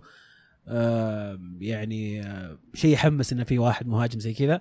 تورينو رجع إلى يعني هجوم تورينو الثلاثة اللي قدام أصلا مع بعض في كمستري بينهم رائع الوسط ممتاز. آه، الفريق؟ فالكي وبيلوتي بالذات في الهجوم يعني فالكي يعجبني كثير. فالكي بيلوتي ليايتش تناغم جميل في الوسط. آه، مزيج من الخبرة وش عندهم كمية شباب ممتازة. آه، الفريق رائع صراحة. جميل. نابولي يتعادل واحد واحد مع لاتسيو في مباراة يعني الفوز كان ضروري مهم لنابولي للعودة آه لعودة ال- ال- الأمال في المنافسة. آه لكن لاتسيو صراحة فريق مرتب مع إنزاجي. هو فريق يعني آه آه، فعلا منظم وقاعد يؤدي أداءات طيبة في الفترة آه، الأخيرة. حتى الآن أتوقع ست مباريات آه، من غير خسارة. وقدروا يتعبون نابولي يعني في هذه المباراة. لاتسيو مفاجأة سعيدة بالذات إنهم يعني جاهم بيلسا يومين واستقال فصارت خبصة شوي في النادي واضطروا يرجعون لسيموني. لكن قاعد يقدمون آه، موسم جميل. لاتسيو. آه، إيموبيلي كويس مع في الفريق. آه، كيتا برضه كي آه، كيتا بالدي كيتا بالدي أندرسون الوسط ممتاز. الفريق الفريق يعني جيد الموسم هذا. بس زي ما قلت المهم الاستمرارية. نابولي. نابولي كانوا محتاجين يفوزون. كان ضروري. لأن ابتعدوا كثير عن عن مراكز المقدمة. ما أدري. نابولي لغز بالنسبة لي زي أتلتيكو. ماني عارف إيش إيش اللي ينقصهم بالضبط. ينقصهم مهاجم. ينقصهم مهاجم. واتوقع لازم يتصرفون في جانوري. تطلعة إنسيني مرة ثانية أشوف إنها غلط. برضو إنسيني يعني الفريق يفرق كثير. هامسك كان شايل الفريق بشكل ممتاز لكن إنسيني إضافته عنده عنده لمسة سحرية كذا. لاعب يعني فيه مهارة فيه يسوي الأشياء الصغيرة هذه اللي تعطي الفارق للفريق ومصر صار يسحبه دائما وهالمرة سحبه ودخل قبيديني قبيديني سوى خطورة سوى ال- ال- المحاولات وقروى شوي دفاعات لكن آه ما فاد الافاده الكثيره المفروض ما يبدا المفروض كان يبدأ معه. في رأيي صراحة. المفروض يبدأ ب- ابدأ برأس حربة بعدين اضف إليه. فعلا. لا أنا استغربت تبدأ. أنا توقعت إن قبيديني يعني ما بدأ فيه قلت يمكن إنه مصاب يمكن إنه مو بجاهز بس آه، اكتشفت إنه في الدكة فهذا كان فعلا شيء غريب. اليوفي يفوز واحد اثنين على كييفو. مباراة يعني تقدم اليوفي في مباراة رقم 600 لبوفون آه، هدف بلنتي ل آه، لكييفو. في كان في لخبطة شوي في دفاع اليوفي في في شك بعد إنه برا المنطقة أصلا بس يعني. بس الهدف الأخير كان جميل من بيانيتش. بيانيتش. آه، اليوفي غير مقنع للأمانة. قاعدين نفوز بدون إقناع. مستوى في ال Champions League مش ولا بد. في الدوري فوز بلا إقناع. خسرنا من الإنتر والميلان. آه، اليوفي يعني ما ما يحمس ابدا. وش فريق- ينقصهم طيب اليوفي؟ ودي أعرف. والله شوف الوسط مو بقاعد يأدي زي المواسم الماضية. اللعيبة طبعا تغيروا. آه، سترارو لاعب مجتهد لكني ما أشوفه يصل إلى مستوى إنه يكون أساسي في اليوفي. آه، أليجري بدأ بسترارو وهرنانيز مع بعض. سلام. يعني في فرق في فرق كبير بين لما تبدأ بماركيزيو وخذيرة وبيانيتش وشفنا الفريق كيف يلعب لما تلعب بسترارو وأرنانيز و... ومعاهم بيانيتش طبعا. آه، طبعا أيضا غياب ديبالا مؤثر لأن عندك اثنين رأس حربة قدام بشخصيات رأس حربة ما عندهم القدرة إنهم يرجعون ما في ما في حلقة الوصل بين ال- الخطين. مفتقدينها كثير. آه إلى أن يعود ديبالا. وبياتسا متى أيضا بيعود ديبالا طيب؟ بعد التوقف يتوقع متوقعين بعد التوقف يكون ديبالا موجود. اليوفي اليوفي لسه ما وصل إلى ولا ولا 80% من مستواه. غير مطمئن وإذا ما تحسن ممكن يضيع تضيع الصدارة ويضيع التأهل يعني أو يعني يطلعون من بدري في دور في ال Champions League. على الطاري حسن أيضا يقول رأيكم في وسط اليوفي الغير مقنع للحين وأعتبر كوادرادو كبديل ممتاز وروح قتالية لمانزوكيتش وقطعه للكور أكثر من لاعبين الوسط آه، عودة آه، مانزوكيتش للتهديف شيء جميل. فعلا. آه، لكن مع عودته غاب هيجوين عن التهديف. إيش السالفة؟ يعني لازم واحد يسجل والثاني يغيب ولا؟ ما أعتقد لها ما أعتقد team يلعبون الظاهر. ما أعتقد لها لها دور لكن زي ما قلت كويس منزوكيتش سجل. هدف جميل. آه كوادرادو أثره واضح. لاعب مرة مبسوط إنه وقع مع اليوفي يعني آه بعد الإعارة الموسم الماضي يعطي إضافة سريع فنان وسط اليوفي غير مقنع. نفس الكلام اللي يقوله يعني في مشكلة. بس إنه أرجع وأقول إنه قاعد يبدأ هرنانيز ستورارو مع بيانيتش. يعني مو معقول. هذا اللي حتى اللعيبة في الدكة يعني ها لك. لمين طيب إيش صار عليه يا أخي؟ كويس لمين موجود موجود. يعني عقب الطرد روتيشن. ما عاد شفته يلعب أنا بسألك سؤال. بعد ما بعتوا بوجبا واخذتوا الفلوس هذه كلها الآن جبتوا بداله هيجوين وخلينا نقول الحين عدت عدت تقريبا ربع الدوري خلينا نقول 10 مباريات من الدوري. هل تشوف إن المبلغ هذا استثمر بشكل صح إنك جبت هيجوين ب 90 هل كان في مجال مثلا إنك تخلي ديبالا هو المهاجم الأساسي تلعب بطريقة مختلفة شوي تغير تكتيك تماما انه false nine مثلا يصير؟ وكان جبت لك واحد وسط عليه الكلام وواحد من واحد طرف مثلا؟ زي مين؟ من الموجودين حاليا؟ إيه. لو بتجيب وسط قصدك ولا من الأطراف؟ وسط. اطراف أنا ما أشوف إن اطراف انه كويسة أحس. يمكن هو مشكلتنا الآن وسط. لعيبه الثلاثة هذول الوسط هذه اللي عندنا مشكله فيها. يعني على حسب أنت كم مستعد تدفع. إذا أنت رحت نقول واستعديت ب- تدفع 90 مليون مبلغ زي كذا تقريبا تقدر تجيب أي لاعب وسط تبغاه ترى. إي بس المشكلة اللي أنا ما أشوف عندنا مهاجم. يعني طريقة أليجري تعتمد على وجود لاعب زي ديبالا بالإضافة إلى رأس حربة. عشان كذا قلت لك تغير من أسلوب اللعب شوي. هو هذه ترجع للمدرب في الأخير. ما أعتقد أن أليجري عنده استعداد يغير الخطة هذه. يعني شفنا صناعة اللعب بس ولا أقطع كلام شفنا صناعة اللعب تنتقل من بيرلو لما كان يلعب ورا محور وآخر الملعب ورا صناعة اللعب تبدأ إلى الأمام لما طلع بيرلو بدأ يصير ديبالا إلى حد ما هو صانع الألعاب الأساسي للفريق فغير من أسلوب اللعب قدر يتطور بالطريقة هذه. أنا كان ودي إني أشوف أليجري يفتح ال chapter الثالث. في التطور التكتيكي هذا ويخلي ديبالا هو المسجل وصانع الألعاب ال false number 9 وخلى الفريق مبني حوله بطريقة ما. لكن جابت هيجوين تحتم من الفريق يلعب حول هيجوين أكثر. لا أنا أشوف هيجوايين جاء كبد... كبديل مطور لمانزوكيتش. ما أشوف إنه جاي يحتم عليهم بأي طريقة. بالعكس الموسم الماضي كان مانزوكيتش يقوم بالدور هذا. الآن صار هيجوايين اللي هو أنا أشوف إنه يستاهل المبلغ. اللي دفع فيه سبق ذكرت الأسباب اللي أشوفها. اليوفي عنده قدرة مالية إنه يستثمر في لاعبين وسط لكن ما أعتقد إنه لقى اللاعب اللي مستعد يطلع من ناديه ويجي لليوفي بالمبلغ بمبلغ معقول يعني مو مبلغ خرافي. آه، المبلغ الاستثمار أشوف إنه بالعكس يعني زي ما قلت لك هيجوايين مبلغه معقول. آم، نحتاج لاعب وسط. أنا أشوف نحتاج لاعب وسط إضافي. آه، خضيرة مستواه مرة نازل نحتاج واحد أفضل من ستورارو يضغط عليه في الخانة أو لمينا أو أو اساموا أسماء هذه يعني كان ودي إنه مثلا في- فيتسل تتم. بس بالنسبة لي لو جاء فيتسل كان ممكن يعني عندك خيارات إنك تلعب فيتسل في مكان ماركيز ماركيز يضغط على خانة خضيرة. كان عندك خيارات لكن فصارت أمور في الصيف تأخروا الإدارة ما قدروا يحسمون لاعب الوسط. ما في أحسن من فيتزل عطني أسماء قلت لك. يعني قلت لك مستعد كم يفرق أنت كم مستعد تدفع؟ Premier League مليان لاعبين وسط. الدوري آه، الايطالي ما يعني في قاصر لاعبين وسط الدوري يعني الاسباني مبالغ معقولة؟ يا أخي سول سول حق لاعب أتلتيكو مدريد. كوكي حاول تفكه جيبه من مدريد من أتلتيكو مدريد كمان. تعال حاول تفك رمزي من أرسنال. آه يا أخي عشان يتكي في الدكة عشان يتكي مصاب طول الموسم.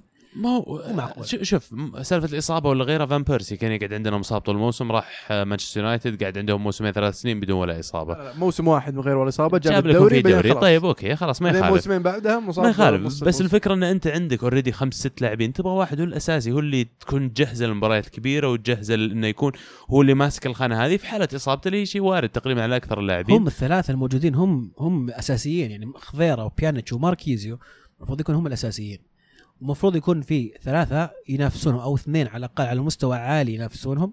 أنا ما أشوف إنه أو في ال rotation لما يسوي ال- ال rotation حقه. ستورارو ولمينا كويسين للمستقبل. ستورارو أنا أشوف إنه يعني وصل حده ما راح يتطور أكثر من كذا. آه لمينا عنده مستقبل جيد. هرنانيز بالنسبة لي رايي فيه معروف يعني ما يحتاج أعيد وأكرر. عندك مشكلة في. في الوسط. الآن إذا أحد نزل مستوى زي خضيرة ما في أحد ين- ينزل بدالة ويقدم مستوى أحسن منه. هذه المشكلة. أنا على فكرة ما يعجبني خضيره كثير. okay في زمن ما كان كويس حتى لين السنة الماضية هو ممتاز بالنسبة لي لكن خلال السنة سنتين القادمة المستقبل القريب خلينا نسميه أنا أشكك بقدرة خضيره إنه يحافظ حتى على مستواه. أتوقع مستواه بيبتل في نزول من الآن ورايح مصعب يقول كيف لأليجري أن ينافس أوروبيا والإدارة تتخلى عن أفضل اللاعبين موسميا وتعويضهم بمن هم أقل منهم. أعني فيدال بوجبا وبيرلو. شوف كل واحد من الثلاثة لعيبة له وضع خاص. فيدال ما عاد فقد الثقة من من الإدارة لأن يعني كانت تصرفاته خارج الملعب يعني ما هي ما هي بمستوى لاعب محترف كان ممكن في لحظة يصاب آه، يعني عنده مشاكل وهو كان عنده رغبة أيضا يرجع ألمانيا. آه، بوجبا يقال إنه يبغى يرجع يونايتد. وأصدق الكلام هذا. أيضا المبلغ كان كبير جدا وصعب إنك تقول لا المبلغ بس هذا ما كان هذا السؤال. يقول لك وش لا، لا اللي ينافسون؟ لا, لا لحظة. هو يقول الإدارة دخلت على اللعيبة هذه. خلاص يمشون. أنا قاعد أقول لك إن لكل لاعب له ظروفه. بيرلو وصل إلى مرحلة خلاص ما عاد يقدر يعني يقدم مستويات على المستوى الأعلى وفضل يروح لأمريكا. فالإدارة تركت لاعبين يمشون هذه الأسباب كل واحد له أسبابه. لكن أنا أتفق معاه في التعويض.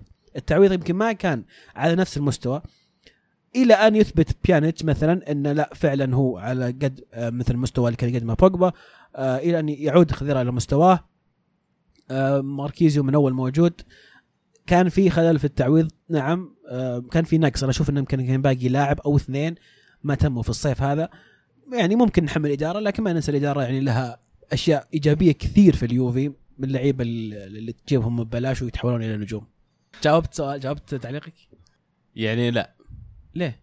هو قال انه وش قدرة يوفي إنه ينافس اوروبيا في ال ال الظروف هذه؟ الان أنت ما الآن مو هذا سؤال لا. ها هذا اللي سمعتك تقوله. كيف لأليجري أن ينافس اوروبيا والإدارة طيب. تتخلى عن أفضل اللاعبين؟ يقول لك كيف تبغى كيف تبغون أليجري ينافس والإدارة تتخلى؟ طب هذا مو بسؤال. لا هو كان يقول رايه عرفت؟ بالضبط. أي. أوكي يعني شيء زعلان يقول إيه. كيف الاداره تسوي كذا؟ أنا أنا كان قصدي إنه سؤال عبد العزيز. طب الحين هل أنت تشوف إنه قادر بالتشكيلة هذه على الرغم من التخلي عن هذول النجوم زي ما سماهم إنه لسه يقدم نفس المستويات اوروبيا ويوصل نفس الأبعاد اللي وصلها؟ نعم. آه، بشرط آم، عودة خضيره على مستوى الموسم الماضي. آم، ماركيزيو يكون سليم وبيانيتش يعطينا نفس مستوى روما إذا ما كان أحسن. طب سؤال ثاني. بس. ماركيزيو هل تشوف إنه تطور كثير خلال الفترة الماضية؟ جدا. ولا خروج الأسماء اللي تكلمت عنها اللي كانوا على level آخر خلاه لما ينزل okay هذا على الأقل واحد مرة كويس مقارنة باللي حوله الحين؟ لا لا بالعكس أشوف إنه تحسن كثير. تطور ها؟ وهذا تطوره هو السبب إنه الآن لما ينزل وصل إلى المستوى هذا. ماركيزو أنا أتذكر من يوم كان بزر ما كان كذا ما كان ينزل و... ويتحكم بالمباراة. الآن ماركيزو ينزل يتحكم بالمباراة يتحكم بالوسط. يمشي المباراة على كيفه. هذا كله أتوقع تعلمها من من بيرلو. واستفاد طبعا من تواجد آه لاعب زي فيدال مثلا. كان يريح كثير ماركيزو يخليه يسوي اللي يبغاه لأنه في فيدال. بوجبا كان يستفيد أيضا من فيدال لأنه نفس فكرة كاريك. وفيدال لاعب تضمن في واحد قاعد ينظف وراك تسوي اللي تبغاه قدام خذ راحتك. فبالعكس شوف ماركيزو استفاد كثير من من من بيرلو ومن اللعيبة هذول الكبار. الميلان يفوز 2-1 على باليرمو خارج الديار. ويستمر في الضغط على ال- ال- ال- الفرق المنافسة على الدوري اللي هم اليوفي وروما وقريب جدا من روما بفارق نقطة آه، في جدول الترتيب. آه، هل هل الميلان قادر على المحافظة على ال- الاستمرارية والأداء الممتاز والصعود آه، ال- ال Champions League بأحد المراكز الثلاثة المتقدمة؟ هو لا شك أن هذا الهدف حقهم إن يطلعون top 3 بنهاية الموسم. الرجعه للانتصارات بعد هزيمة مباراة غريبة الأسبوع الماضي وخارج أرضهم هذا الأسبوع. قدروا يرجعون يفوزون شيء كان مهم جدا. أول شيء معنويا وثاني شيء عشان ما يدخلون في سلسلة من الهزايم والتعادلات اللي كانت كنا نشوفهم خلال السنة أو السنتين أو الثلاث سنوات الماضية هي اللي تخلي ال season حقهم زي ما تقول derailed ولا يطلع برا ال- المخطط. ف انتصار مهم ثلاث نقاط مرة مهمة وفي الدوري الإيطالي الموسم هذا ميلان بيحاول يجمع كل نقطة يجمعها من كل مكان لأن إذا رجع ال Champions أنا أتوقع ان أقل شيء نص مشكلة الميلان راح تنحل. صح. مهم ترى رجعتهم منافسه في أوروبا لأن خلاص يبدأ يبدأ ال mentality يتغير عند الفريق. حتى اللاعبين يجونك إيه، مختلفين يبدأ- فلوس تبدأ تجيك العقود الاعلانات تبدأ ترتفع. صح صح. يبدأ يحسون إنهم نجحوا أو في الطريق الصحيح للنجاح عكس لما يكون فريق قاعد يتعثر يتعثر من سنة لسنة تبدأ روح الانهزامية تد- تدخل في عند اللعيبة وال- والمدربين وهكذا. أيضا مهم آه، لابادولا سجل. سجل هدف أول. هدف وبطريقة جميلة بعد. بكعب نعم. فمحتاجين أحد يسجل عشان مثل ما كان محتاجين أو لابادولا يسجل بالذات لأنه يكون عندك مهاجم في الدكة ومسجل أهداف أو يعني في في ال mood حق الأهداف مهم لما باكا أحيانا مثلا ما يكون في الفورمة ولا ما يكون في يومه ينزل هذا المهاجم ويسجل يضغط باكا على الخانة يضايق على الخانة وما إلى ذلك. ف كويس. حلو. الإنتر يفوز 3-0 على كروتوني. ال- ال- ال- الأهداف كلها جت في آخر 10 دقائق من الدقيقة 84 إلى الدقيقة 93 تقريبا. يعني ما له دخل إنهم شالوا ديبور؟ والله آم، ما هذا كان السؤال اللي بوجهه لك بصراحة. قلبت آه، عليك. اي لخمتني بصراحة. آه، الغريب إن الفريق يعني صح في في آخر آخر 10 دقائق في المباراة. يعني بس آه، كان كان برضو ال- الإنتر قادر يسيطر على المباراة وكان عنده محاولات. آه، لكن ما زبطت معه إلا في في آخر 10 دقائق وكروتوني فرطت معهم السبحة. يوم دخل هدف خلاص سلموا المباراة. ما أنا أشوف إنه ما كان لها سنع شيلته ولا أتوقع إن الشيء اللي بيغير حظوظهم. أنت الآن إلى حد ما خسرت فرصتك إنك تأهل ت Champions League السنة هذه. بالذات إن في فرق قاعد تلعب مرة كويس. نابولي روما ميلان هم يمكن المرشحين الأقرب إنهم يأخذون المركزين الآخرين غير اليوفي. فأنت بالنسبة لك انتر حطيت المدرب هذا حسب ذاكرتي قصيرة الأمد يعني أو لين عام 2000 2000 مثلا خلينا نقول. الأندية اللي تشيل مدربها في نص الموسم بترجع تشيل ذا المدرب اللي حطوها الحين في نفس الوقت السنة الجاية. فأنت شو الهدف؟ خلي هذا ديبور خليه يكمل الموسم اللي بدأه، أذكركم تشيلسي يوم جابوا العيد ما شالوا مورينيو إلا يوم مسخه يوم وصل 18 يوم وصل الموضوع صراع الهبوط شال ذاك الوقت، لكن بما أنك أنت حط ديبور مثلا صار المركز السابع ثامن عاشر، ما عندك مشكلة يا أخي خله عطى لنهاية الموسم. mathematically يضمن إنه ما في أمل خلاص يسوي شيء لا يهبط ولا يطلع ولا يسوي شيء، ذاك الوقت شيله إذا جاء شهر أربعة مثلا، بس شيلته الحين شوي أنا ما عجبتني الصراحة. عبد الله الحربي يقول انتر ما يمشي إلا مع إيكاردي. مسجل 10 مسجل 10 وثلاثة assist أعطوني رأيكم فيه. وعموما انتر مسجل 17 هدف. يعني تأثيره أكثر من النص. إيكاردي دوره دوره كبير في ال في, ال في الهجوم حق الانتر. يعني انتر كان يعاني في المباراة هذه إلى إلى أن يعني زي ما قلت سجل هدفين إيكاردي. 84 دقيقة 84 تقريبا. إيه. آه، طبعا اتفق مع عبد الله في موضوع شيلة ديبور. أنا أصلا ما كنت أشوف إن ديبور مدرب مناسب لكن أنت جبت مدرب اعطه فرصة. لازم تعطيه فرصة. الرجال ما كمل أربع شهور حتى. مو معقول إنك يعني أصلا جايبه أنت قبل بداية الموسم بأسبوعين. ما مداه لا يتأقلم ولا يختار لعيبة ولا يسوي ولا يفهم التكتيك ولا ياخذ أي شيء. ما بدأ يحكي إيطالي يخرب بيتكم اصبروا خليه يتكلم بدا. يحكي إيطالي عاد. بالله. يقول يقولون حتى متفاجئين كيف صار يتكلم إيطالي بسرعة. طبعا هو يتكلم إسباني. وناس كثير يقولون قريب, إيه. كثير من إيطالي. لكن صدق ما مداه يعني حتى ايدير كان يقول في أحيانا ما نفهم إيش قاعد يقول. يقول ايدير صدق يقول أحيانا ما نفهم إيش قاعد يبغى مننا.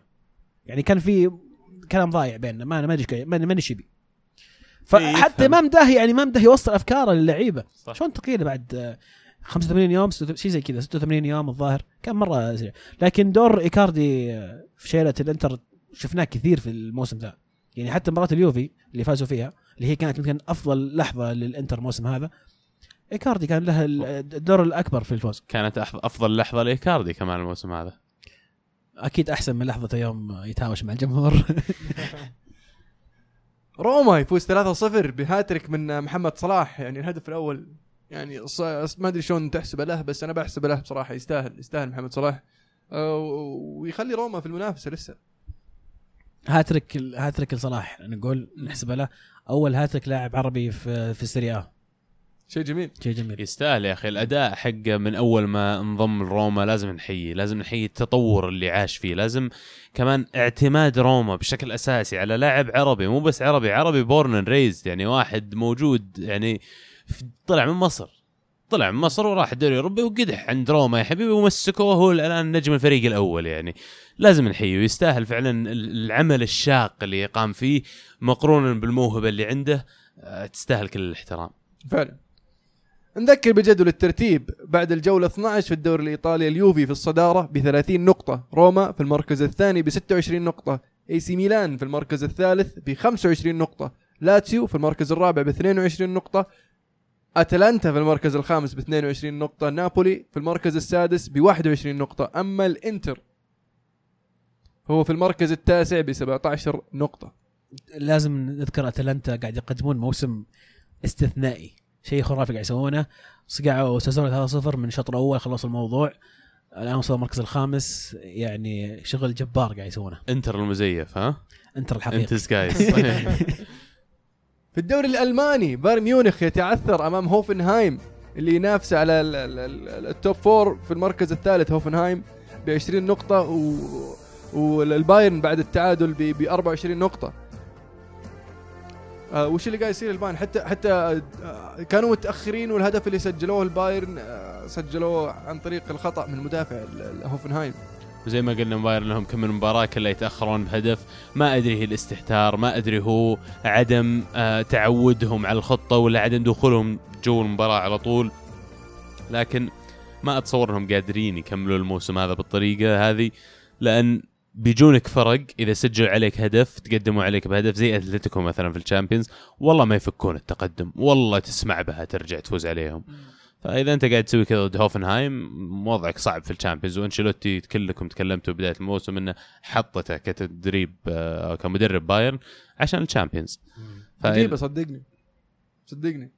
والله أنا يعني يرقلون يا المهند يعني من اللي قاعد شوف- اشوفه شوف، يعني آه، عقب آه، ميلان 2007 أنا أثق في أنشيلوتي بصراحة. ليه يا أخي؟ كان فريقهم كويس. إي بس شوف الدوري إيش كانوا مسوين كانوا السابع في الدوري كانوا يجيبون العيد جايبين أم العيد في الدوري وما عارفين إيش يسوون بس مو متصدرين الدوري ومع ذلك لسه تنقد عليه. له سبب واضح هذه إنه دائما أنشيلوتي من المدربين اللي يعتقدون بأسلوب اللي إنك تلعب ال best 11 عندك أفضل 11 لاعب عندك يلعبون كل مباراة في الدوري هذه ما تجيب لك نتائج لأن في الدوري أنت ضروري تسوي rotation أكثر لكن مباريات الكاس. تعطيك نتائج أكبر معلش بس في الدوري في rotation كثير ترى مع إيه. بايرن قصدك؟ اي مع بايرن اي مع بايرن لأن عنده دكة تستهبل عنده الدكة مره مرة أكثر استهبال أسباب الأهداف بسبب إنه ما يلعب أظهرة ال- الممتازين مثلا قاعد يجرب رافينيا وناسي برنات ناسي. منه الظهير لكن في في rotation هذا أنا أشوفه قاعد يأثر على مستوى بايرن كثير.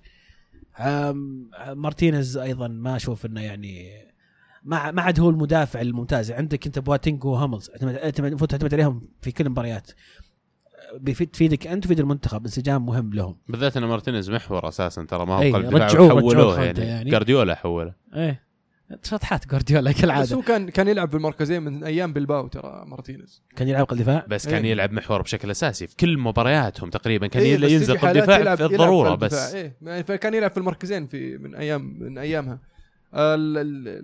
دورتموند يفوز 5 2 خارج الديار أمام هامبورغ اللي ينافس على الهبوط واللي يتوقع إنه من أحد الأندية المضمونة الهبوط هذا الموسم. آه، لكن ال- العجيب في هذه المباراة آه، اوباميانج سجل أربعة وصنع الخامس.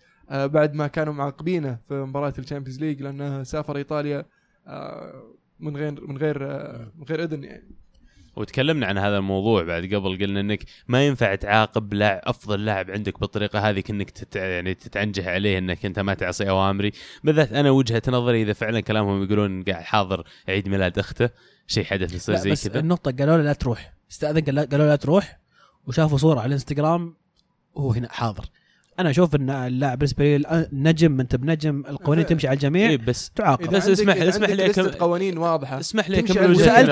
مشيت إذا مشيت على العزيز ولا مشيت عليك بعدين أنت ودبي بتجي تقول لي لا اسمح؟ لي أمشي؟ لك. أنت عندك في مانيو اسمح لي أقول لك وجهة نظر. أنت عندك في مانيو مثلا. إذا جاء بوجبا والله سوى شيء مثلا خلينا نقول مو من قوانين النادي. بتعامله حاله حال روخو؟ لا طبعا يا أخي. فنفس الشيء بالنسبة؟ لدورتموند. لا, لا, لا, لا, لا لازم تتفق إن لأن لا هذا لا لا هذا لا، جبته سجل لك هاتريك. في اشياء في أشياء تختلف عن أشياء. يعني لما لما والله يجي بوجبا يسوي شعره زي ما يبي okay سوي شعرك زي ما تبي عرفت؟ بس لما يجي آه، روخو بيسوي شعره أقول لا حلق صفر ولا تقدر تسوي انت حركات دي. أنتوا أنتوا هذا شيء مختلف بس رافضين لما لما- رافضين إني أكمل حتى وجهة نظري في الموضوع اسمحوا لي بقاطعك زي ما قاطعتني معليش. يسافر بس يسافر انت يا أنت يا يعني- اوباميانج لما تصير نجم الفريق الأول ويعاقبونك بالطريقة هذه وترجع أنت تسجل هاتريك في المباراة اللي سوبر بعدها هات. أو super hat-trick وبترجع أنت في المباريات الجاية بتصير هداف الفريق وفي احتمال كبير إنك تطلع في الصيف أصلا. أنت يا النادي ما عندك قوة كبيرة إنك تعاقبه ولا في فكرة يعني إنك لما تعاقبه ما أنت بقاعد تكسب شيء. بس هذا وجهة النظر يعني. كيف؟ ما أدري أنا أشوف إنه لو ما عاقبتك أنت خسران. أنت لازم تعاقبه عشان ما تخسر المجموعة. بالضبط. لأن اللي سواه مو باللي والله آه، طلع طلع برا الباب ورجع. الرجال سافر راح ديرة ثانية. بعد ما استأذن قالوا لا. إي فيعني و- إيش قاعد تقول يعني؟ وش وش توقع؟ الموضوع شعور مو بسهل. يعني مو والله اللي قال لي والله بقص شعري و... يعني حصلت مرة في مع السر أليكس وجاه وش اسمه إيش كان؟ ستيف بروس. ما أدري شنو مسوي. قال ليش كانتونا؟ يسوي قال لي لأن صرت زي كانتونا سوي اللي تبي. عرفت؟ بس إنه الظاهر إنه رافع ال collar أو شيء زي كذا ولابس نظارة وسط- يعني يسوي يسوي شيء كذا سبك عرفت؟ ف هذا موضوع okay تمشيها ال- اللاعب بس ما تمشيها الثاني بس أما إنه يخرق قانون خاصة إنه جاي وقايل لك وأنت قايل له لا ويجي لسه يروح وش وش وش بتصير وجهة نظر اللعيبة للإدارة اذا إذا قالوا له لا وراح وقالوا okay ما عندك مشكلة. مو بس كذا حتى غرفه الملابس ممكن تغير المعاملة مع اللاعب يصير منبوذ لأن هذا عنده معاملة خاصة اللعيبه ما يحبونه مثلا. فأنت بتسوي تخيل لو أنت مثلا آه، رويس مثلا ولا أي لاعب في دورتموند. ما يمشي عليك القوانين هذه ويقول لا أنا والله إذا لا إلا بسوي اللي في راسي. ليش هو- أبو من قال لا؟ هو المشكلة الأساسية أنا أشوف إن رفضهم من الأساس بالذات إنه يمكن هو وضح لهم قديش الموضوع مهم بالنسبة له و obviously ما كان سواها لو ما كان مهم بالنسبة له وأكيد إنه ضغط عليهم فيه. فكونهم شافوه ضغط بالطريقة هذه وهو أفضل لاعب عندهم المفروض جاملوه في هذا الشيء. المفروض يسمحوا له. إحنا صارت لنا السنة الماضية مع أوزل خليناه يروح.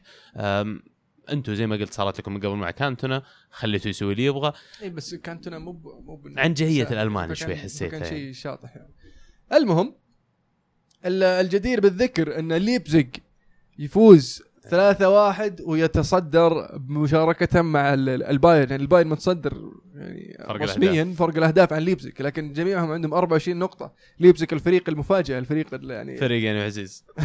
ركبتني معك شكرا. ال- الباص ما عليك. عشانك السنة الماضيه يوم ركبت على الليستر فاز بالدوري فأبي أركبك يمكن البركه فيك تطلع أصلا. لا والله تحية صراحة الفريق آه، ليبزيج يقدم مستويات خرافية الموسم هذا.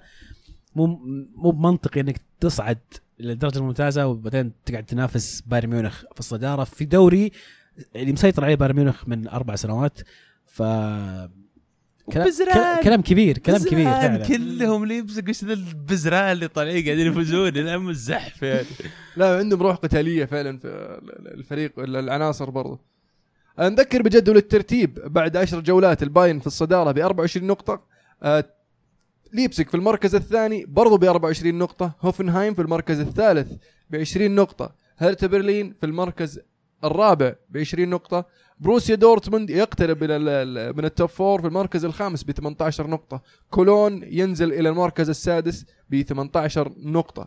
تيمو فيرنر يا أخي قاعد يسوي شغل مو طبيعي مع ليبزيج ورع عمره 18 من 19 striker قاعد يدشر معهم دشرة مو طبيعية. هو اللي قاعد يسجل اللي قاعد يستهبل يعني ف يمكن مانيو يعوضون خروج زلاتان فيه. والله ما تدري إيش يصير. لكن آه، وفين أبو عدله أكثر من دقيقتين ونص. مع إن ليبزيج ما تصدر رسميا لكنه قرب يتصدر.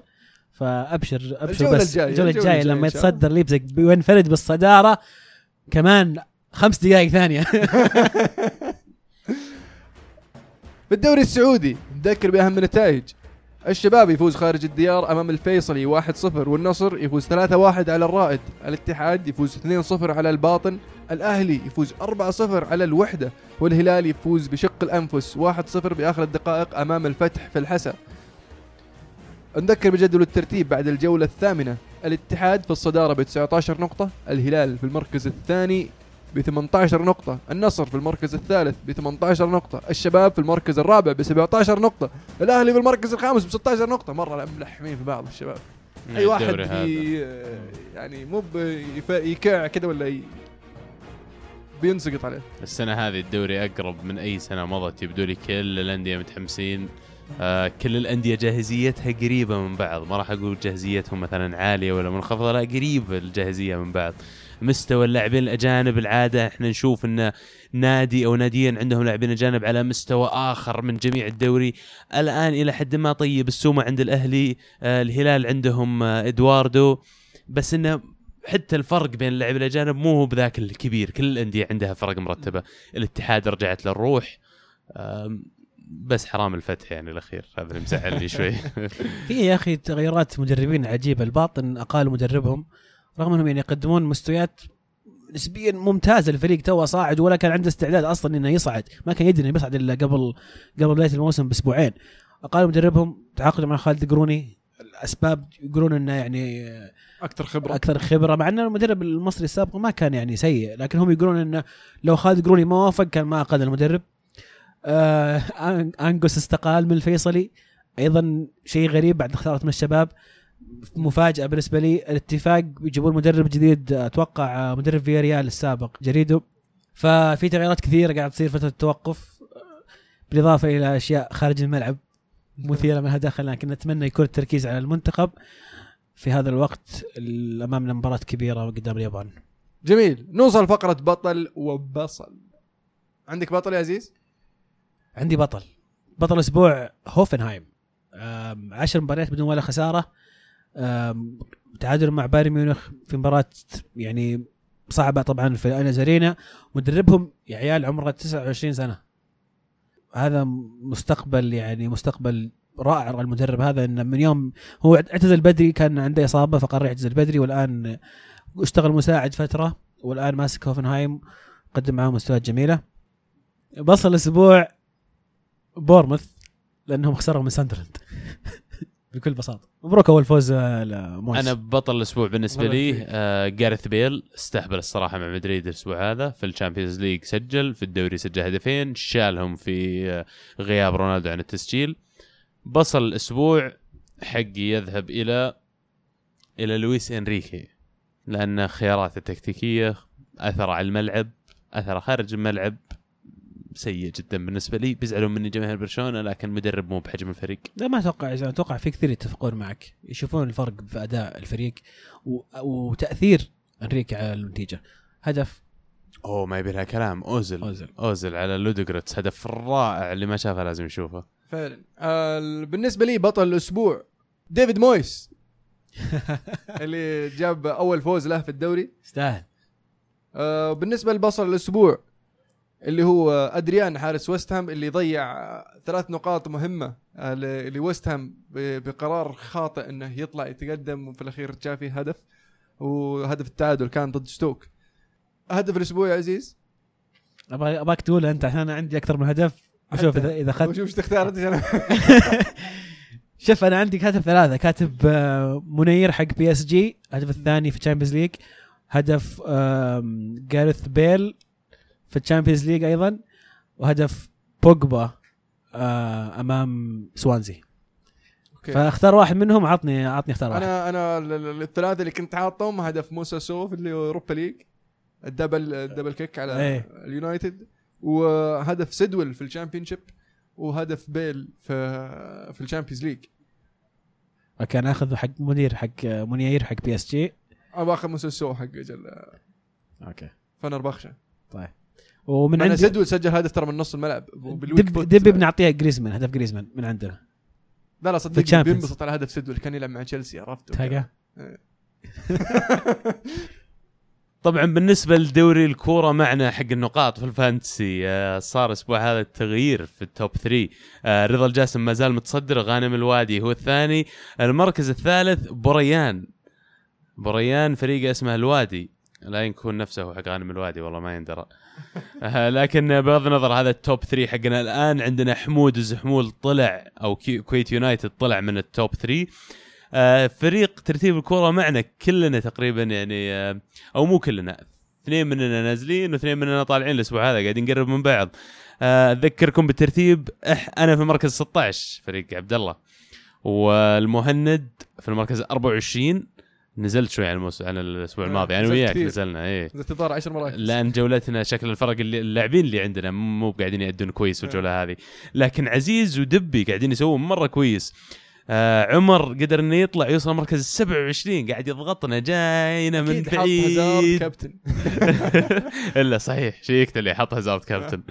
وعزيز قاعد يحسن من وضعه لأول مرة أبشركم خلال هذا الموسم من ال fantasy يتذكر يغير تشكيلته ويلاعب ال- اللاعبين الغير مصابين ويضبط الانتقالات اللي عنده.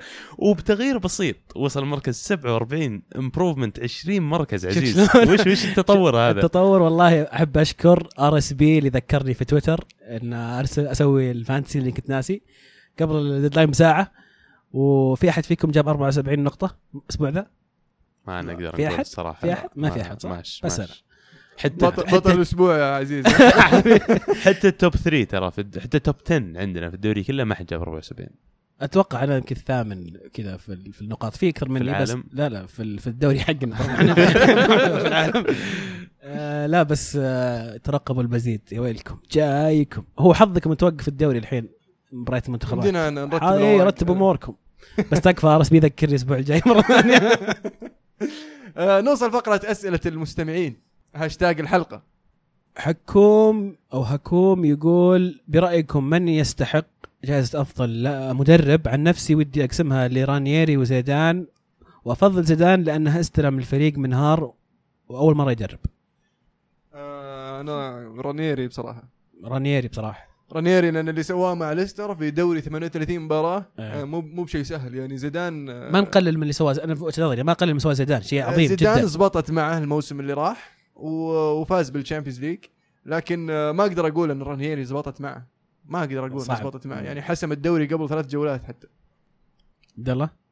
يعني زي ما قال مهند أصلا لما تشوفها الاحتمالات إن ليستر يفوز بالدوري كانت 5000 لواحد أو 3000 لواحد. واحتم... 5000. 5000 لواحد. وريال مدريد إنه يفوز بال Champions أقل بكثير من 5000 لواحد. أنا أقول لك أكيد double digit يعني. فاكيد الإنجاز اللي قام فيه رانيري أكبر بكثير من ناحية صعوبة الإنجاز لكن أكيد ال Champions League أكبر من الدوري الإنجليزي.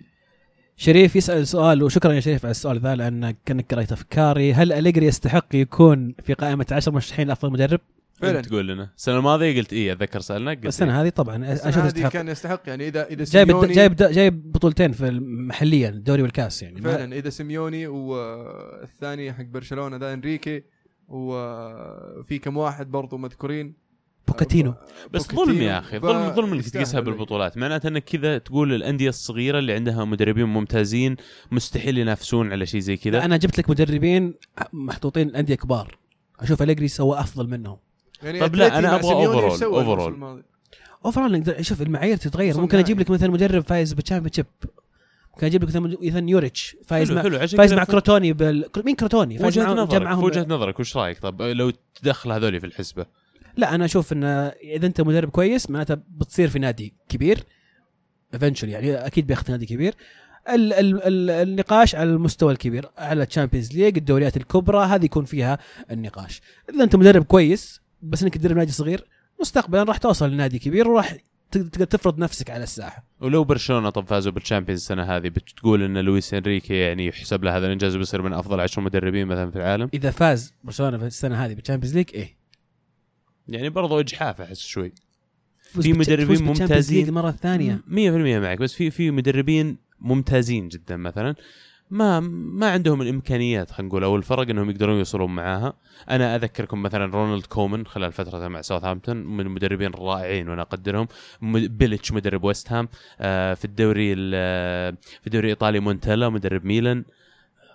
صعب. يعني okay هم كويسين بس ما هو رائعين. في مدربين كويسين صح لكن مثلا مونتيلا ما أقدر أقول إنه رائع. ما وش وش سوى مونتيلا يعني إلى الآن؟ وش سوى؟ لسه قدامه وقت إنه يثبت نفسه تو مدرب جديد يعني ما هو بعد يعني كبير فأنا أشوف بالعكس أشوف إن أليجري كان لازم يكون من العشرة إذا إذا حطينا المقاييس اللي حاطين فيها مثلا زي ما قلت يا المهند سيميوني و- وانريكي نعم.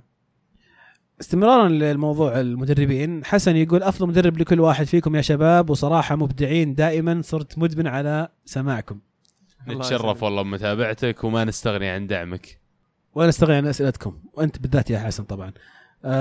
عشان يوفاوي ها؟ اي عشان يوفاوي. أم، أفضل مدرب لكل واحد فيكم؟ بالنسبة لي أفضل مدرب في العالم بلا شك يعني بيب جارديولا قاعد يثبت time and again يعني إنه على مستوى آخر عن المدربين الآخرين. مدرب يعني في ال- في الفترة الحالية؟ المقصود بالسؤال ما أدري. يعني إذا أنا عندي مثلا حاليا وعندي مسبقا. أنا مثلا مسبقا بقول لك ليبي وتراباتوني حاليا أنشيلوتي؟ جميل. جواب؟ جواب؟ آه إيه. تستنى مني جواب. آه. غير سير أليكس عارفين غير سير أليكس. غير سير أليكس. حاليا- صراحة كلوب. كلوب. أتفق مع خياراتك المهند أكثر من خيارات عزيز. خالد يقول رأيكم بالخبر طبعا حاط خبر إن إيسكو ممكن ينتقل للبايرن في الشتاء. وش رأيكم بثنائي الدفاع الألمان اللي في كل مباراة يلقم هدف؟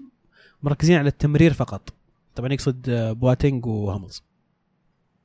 ممتازين يا أخي من أفضل المدافعين في العالم. يعني آه، مو مستعد أدفع اللي يبغونه عشان أجيب مدافعين من الطينة هذه. طيب شو المشكلة؟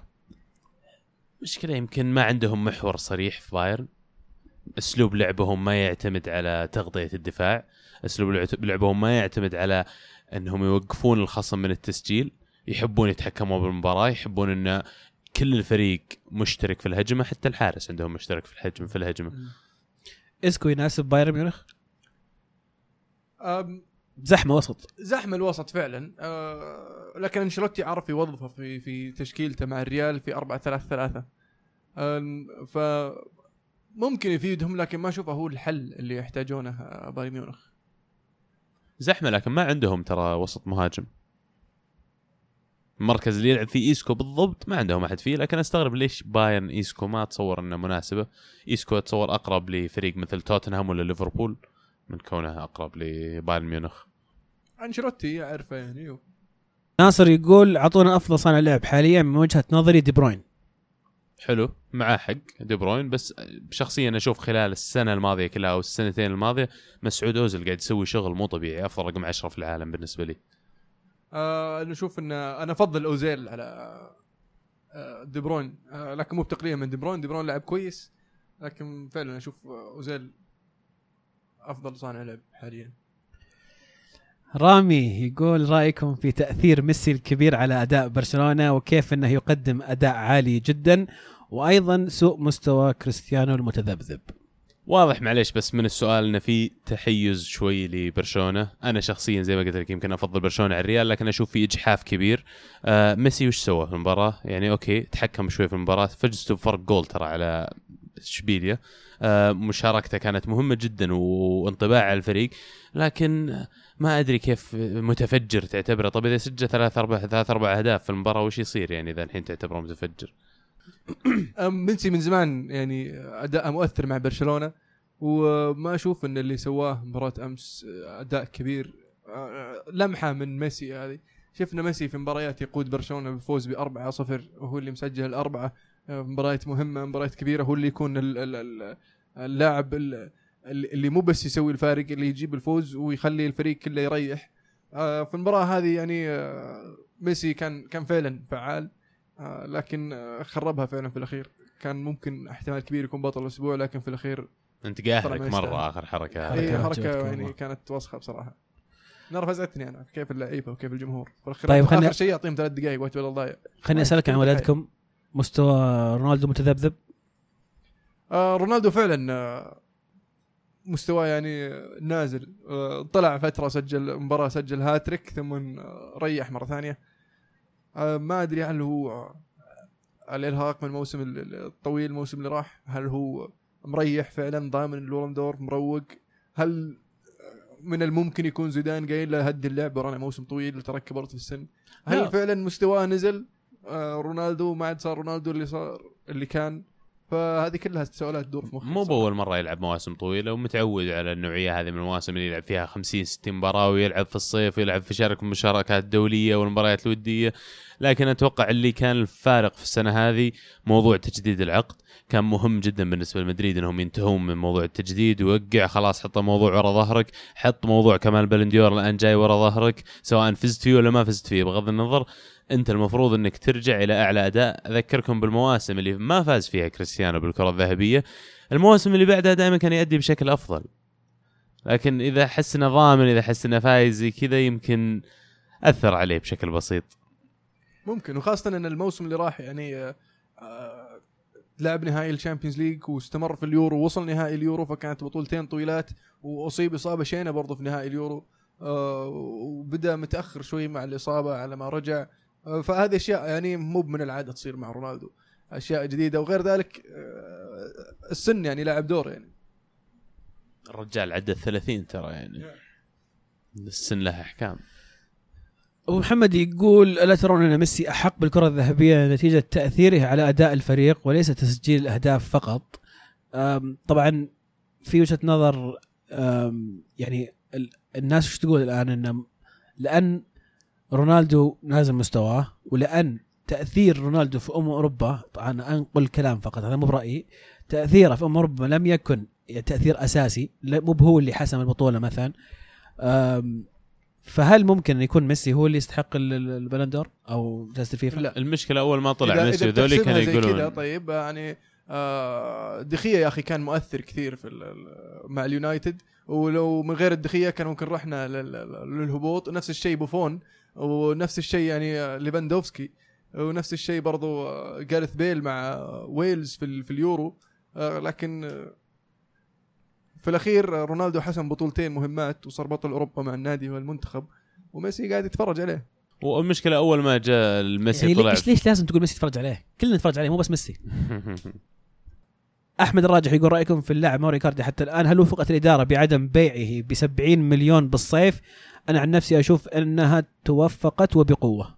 فعلا آه، لاعب لاعب جيد لاعب آه، كويس وما زال شاب آه، لكن ما زلت أنا غير مقتنع إنه قائد الفريق 70 مليون كان ممكن يجيبون يعني لاعبين ممكن نقول بدالة هم جابوا لاعب ب 40 مليون بدون ما يبيعون أحد ب 70 آه. مليون فمو مو بهنا المشكلة عرفت؟ ولاعب ما يستاهل 40 مليون اذا. إذا مشيت إذا مشيت عندك مهاجم كويس وقاعد يجيب لك أهداف ومشيته كذا آه، صعب إنك تجيب واحد مكانه. فشوف يعني في في يعني حالات كثير صارت. موسيقار زماني يقول مو كان المفروض تعطون نواف بن سعد. بصلة كونه جايب مهاجمين أجنبيين وتارك خانة صانع الألعاب. مهاجم واحد يعني إدواردو. ترى صانع لعب. إيه. آه، لكن آه، يهدف وحتى ألفيز جناح. حتى حتى تعليقه في في أحد المقابلات آه، يقول أنا سعيد إني أسجل أهداف لكن مهمتي هي صناعة الأهداف اطمح لإني أصنع أكثر أهداف أكثر من هو إدواردو ولا نواف بن سعد؟ إدواردو طبعا آه، محمد يقول من تتوقعون المرشحين الثلاثة للكرة الذهبية زائد المرشحين الثلاثه لجائزة أفضل لاعب في العالم؟ طبعا في البالندور وفي الفيفا. هل يخت... أول شيء هل بيختلفون؟ إيه أنا أتوقع إنهم يختلفون لاعب واحد يمكن يختلف مو بأكثر ليش؟ شلون؟ لأن إلى حد ما المفروض إن ثلاث لاعبين أفضل ثلاث لاعبين في العالم واضحين أتصور ممكن يفرق لاعب واحد اللي هو باختلاف وجهة نظر الجمهور أو المدربين أو كباتن المنتخبات اللي أنا أشوف إنهم مو بدارين عن الطبخة مع كامل احترامي للجميع مقارنة بالصحفيين الناس اللي فعلا متابعين كل مباراة اللي هذه شغلتهم متابعة جميع الأندية. قاسي كلامك شوي يا عبد الله. يعني- أنا عارف يعني متطرف شوي لكن مدربين شايف المدربين ما يدرون إيش الطبخة؟ يا أخي مدرب. سريلانكا مدرب سريلانكا مدرب آه، إيش يسمون هذه؟ آه، جزر القمر مدرب الصومال ترى كل هذول يدخلون في التصويت. هذا كم ما كم يعرف كم, كم, كم نسبة كم نسبتهم في مدربين العالم هذولي؟ 216 اتحاد تقريبا طيب فيه كم منهم في كم مدربين اللي في أوروبا اللي في كم مدربين في الجنوبية؟ 40 هذه نسبة قليلة ولكن أكثر من النص عبد العزيز أكثر من لا النص مو أكثر من نص كيف أكثر من النص آه، حرام عليك تتكلم عن انديه منتخبات مع كامل احترامي للجميع مره ثانية أنا مو قصدي أقلل من أحد لكن لما يجي مثلا 2010 على سبيل المثال شنايدر يسوي اللي سواه مع هولندا وإنتر ميلان وما تختار تختار ميسي يفوز بالون دور هذا ما عندي إجحاف بس أكبر أنت من قاعد تتكلم عن جائزة. الفيفا صح؟ حقت الفيفا هي, كانت واحدة. أيوه أيوه عن فيفا صح. جاية. اي فالآن مع دخول الجمهور ودخول الإعلاميين أيضا ممكن هل ممكن يتساوون ولا؟ ما أتصور بغير شيء كثير لأن دائما اللي كانوا يفوزون فيها على حساب الناس اللي فعلا أنا كنت أشوف مستحقينها كانوا لاعبين الأندية الكبيرة وباختصار ميسي ورونالدو. من طب مين اللي ترشحهم؟ آه، ميسي رونالدو في الثنتين لكن في ال- ال Ballon d'Or راح يكون جريزمان وفي الفيفا راح يكون جارث بيل. مو سواريز. جارث بيل. جارث بيل وصل نصف نهائي ال- ال- اليورو وفاز بال Champions League. وش سوى سواريز؟ مو عشان يلعب برشلونة يعني يترشح بتشوف بذكرك بذكرك بذكرك بس لأنه في برشلونة بيرشحونه بيحطونه ثالث. بس انه لا أنا أشوف. سواريز يستاهل أكيد لو حطوه. يعني لاعب يعني فنان بصراحه بس إنه ما ما أنجز شيء. حتى مع المنتخب معاقبينه أنا أقول رونالدو جريزمان و... وميسي. في التنتين أه، شوف أنا قلت يعني في أنا ما أبغى أشرح فرانس لا- Football؟ لكن منطقيا منطقيا. المفروض إن جريزمان يكون في الثنتين ورونالدو يكون في الثنتين. ميسي في الفيفا وسواريز في البلندور صح لا، صح كلامك أنا توقع هذا. توقع يعني. أم ميسي المفروض ما يترشح في الثنتين أصلا. لو جريزمان يلعب في برشلونة بيكون موجود في الثنتين؟ راح يكون بالدكة. بس بيكون موجود في الثنتين لو سوى لو نفس لو, الأداء. لو يلعب في. مدريد لو ريال في مدريد نفس الشيء بعد ما هو هذا هذا وجهة نظر المشكلة اللي في الجوائز هذه فيها تحيز كبير يا أخي طيب محمد الهاشمي يقول برأيكم ما سبب خساره أتلتيكو تعادل بايرن تدني مستوى الهلال أتلتيكو تكلمنا عنه بايرن تكلمنا عنه الهلال الهلال أتوقع مع المدرب الجديد آه، فلسفه جديدة يحتاجون وقت والتوقف هذا راح يفيد الفريق كثير وإن شاء الله يعني نشوف آه، ايجابيات المعسكر اللي راح يقام في الدوحة. ريان يقول سؤال شاطح. وش مراكزكم إذا لعبت كورة بالصدق؟ توقعاتي المهند مهاجم وعزيز عبد الله صناع لعب ودبي حارس. أشو عمر مو معنا اليوم ولا كان زعل؟ دبي أصلا شفت اللي يشيل اللوحة حقه التغيير هذا كنت عمر. حكم الرابع. بس صح المهند مهاجم. صحيح. أنا والله كنت أستمتع ألعب صانع لعب في أيام الشباب لكن الآن رجعت للمحور وأحيانا نرجع للدفاع يعني حسب حسب اللياقة صراحة. أنا أحب ألعب على الطرف كنت جناح وإذا ما حصل جناح والله كرشوني العيال عادي ألعب ظهير ما في مشكلة بس اهم شيء على الطرف يسار. عبد الرحمن وعبد الإله كل منهم يسأل عن احتمالية بودكاست صوت صورة أو قناة يوتيوب. أم، نرجع نقول طبعا الفكرة موجودة أه، شغالين عليها. أه، ودنا ان تشاركونا إذا عندكم أفكار أو وش ممكن شيء يشدكم على على اليوتيوب يعني أو المحتوى ممكن اللي. ممكن نقدمه. اعطونا حتى لو مثلا شرح مفصل لتخيلكم شيء ممكن تتابعونه على اليوتيوب. وإن شاء الله قريب يكون يرى النور هذا ال- ال- ال- مشروع. المشروع. سعد التميمي يسأل عن توقعاتنا أو تمنياتنا لتشكيلة السنة. ممكن نأجلها لنهاية السنة أفضل. بس ذكرنا يا سعد إن شاء الله ما ننسى لكن ذكرنا بيجي لها. حلقة إن شاء الله إيه. وبننزل فيها التشكيلة كاملة. فيصل يوفي يقول وش وضع اليوفي بتضيع هالسنة بدون مركز متقدم بالأبطال. اليجري في بداية النهاية طبعا يسأل إذا هو في بداية النهاية. وإيكاردي يستاهل 70 مليون. برضو سؤال. وفاردي ومحرز وش جاهم؟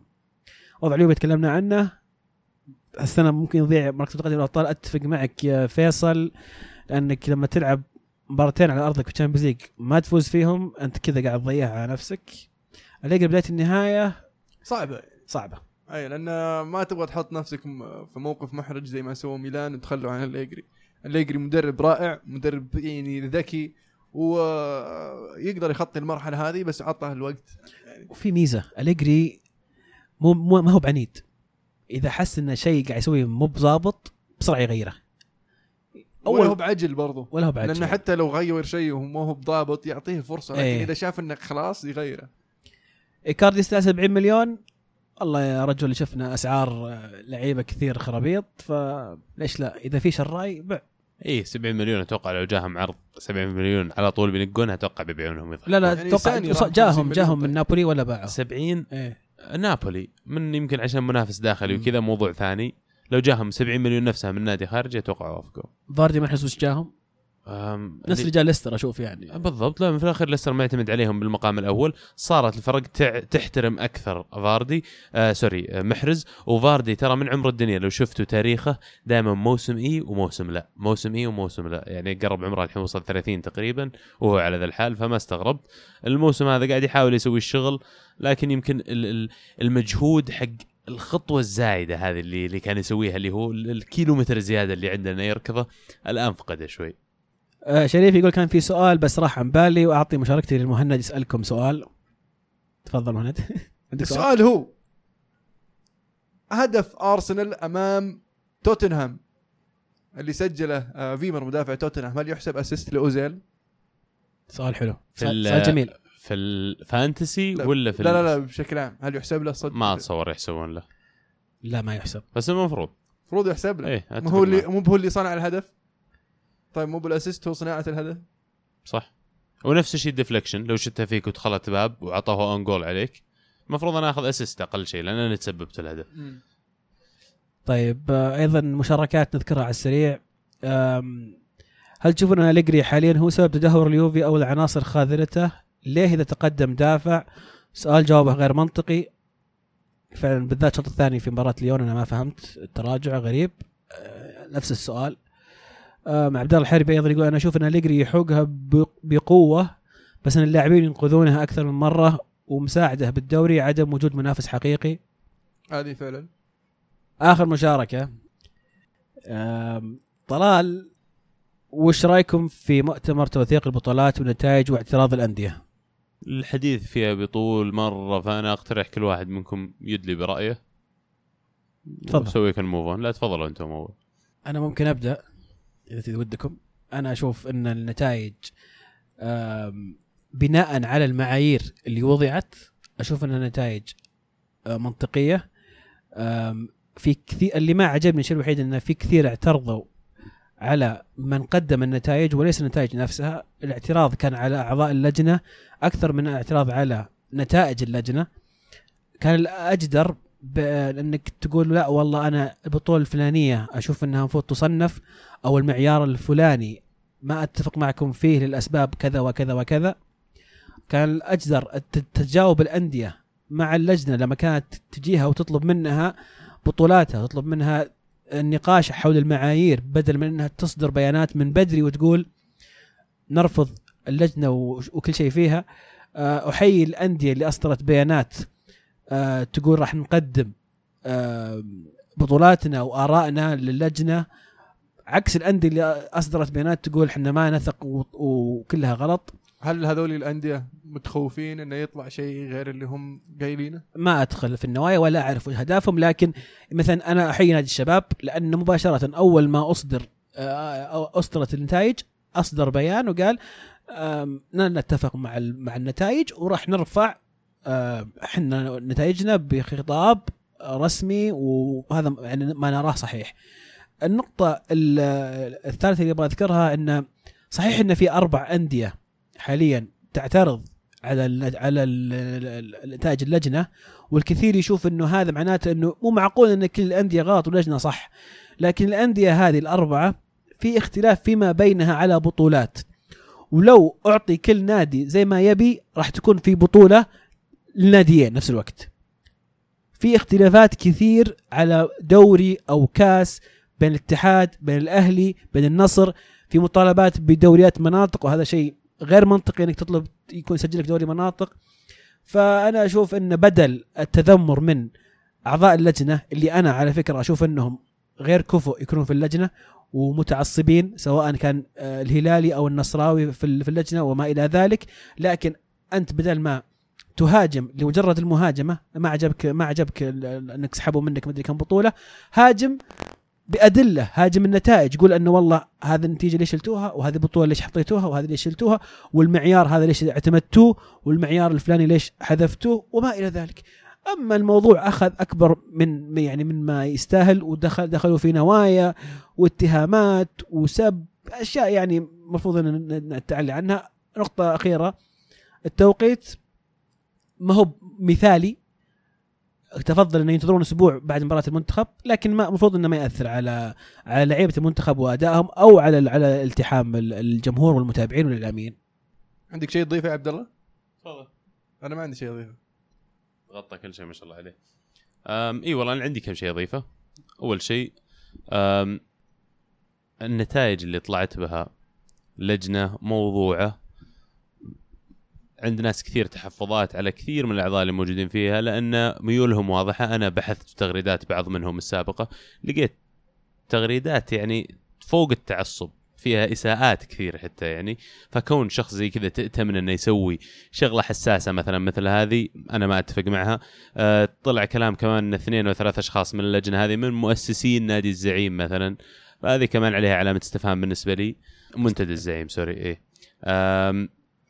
الهدف كله من حطة لجنة زي كذا أنا ما أشوف وش الفائدة منها ما أشوف وش الفائدة من إثارة زوبعة وبلبلة بالطريقة هذه اللي قاعدة تصير حاليا في الصحافة وفي بين جماهير كرة القدم.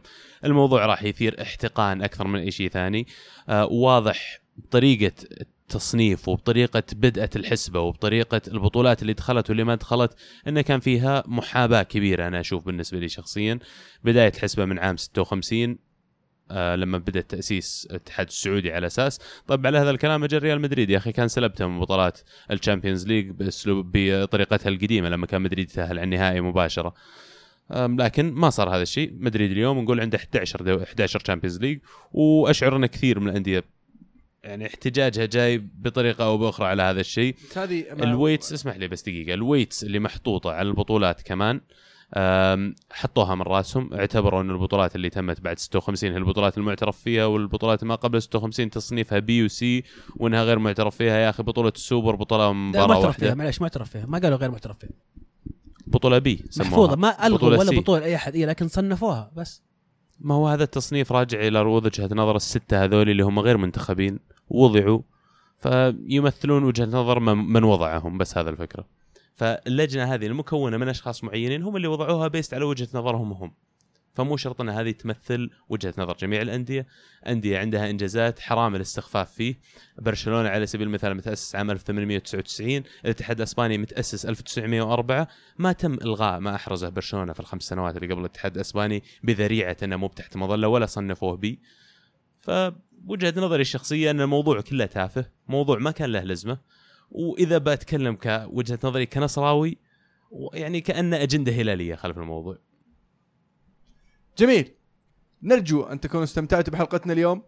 آه الأسبوع الجاي ما راح يكون في جولة توقعات بما في international break منتخبات بالتوفيق للمنتخب السعودي طبعا. فعلا. إيه، بكل التوفيق الأخضر إن شاء الله ندق اليابانيين. أحب أذكركم تتابعونا على تويتر SoundCloud iTunes انستغرام سناب شات وإذا عندك آه، ايفون وتستخدم آه، بودكاست آه، عطنا خمس نجوم. أنت كريم وإحنا نستاهل. على الطاري. في آه نحب نشكر كل اللي قيمنا. دخلت ذاك اليوم أشيك في تقييمات في تعليقات رائعة. نشكر كل من كتب لنا. آه استمروا بالدعم. طبعا دعمكم هو المحفز لنا نكمل في البودكاست هذا.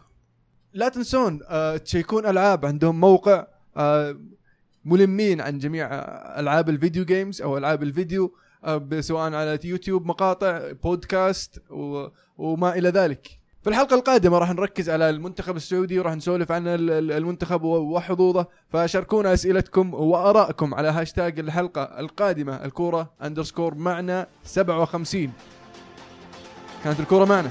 الكورة معكم. تمام الله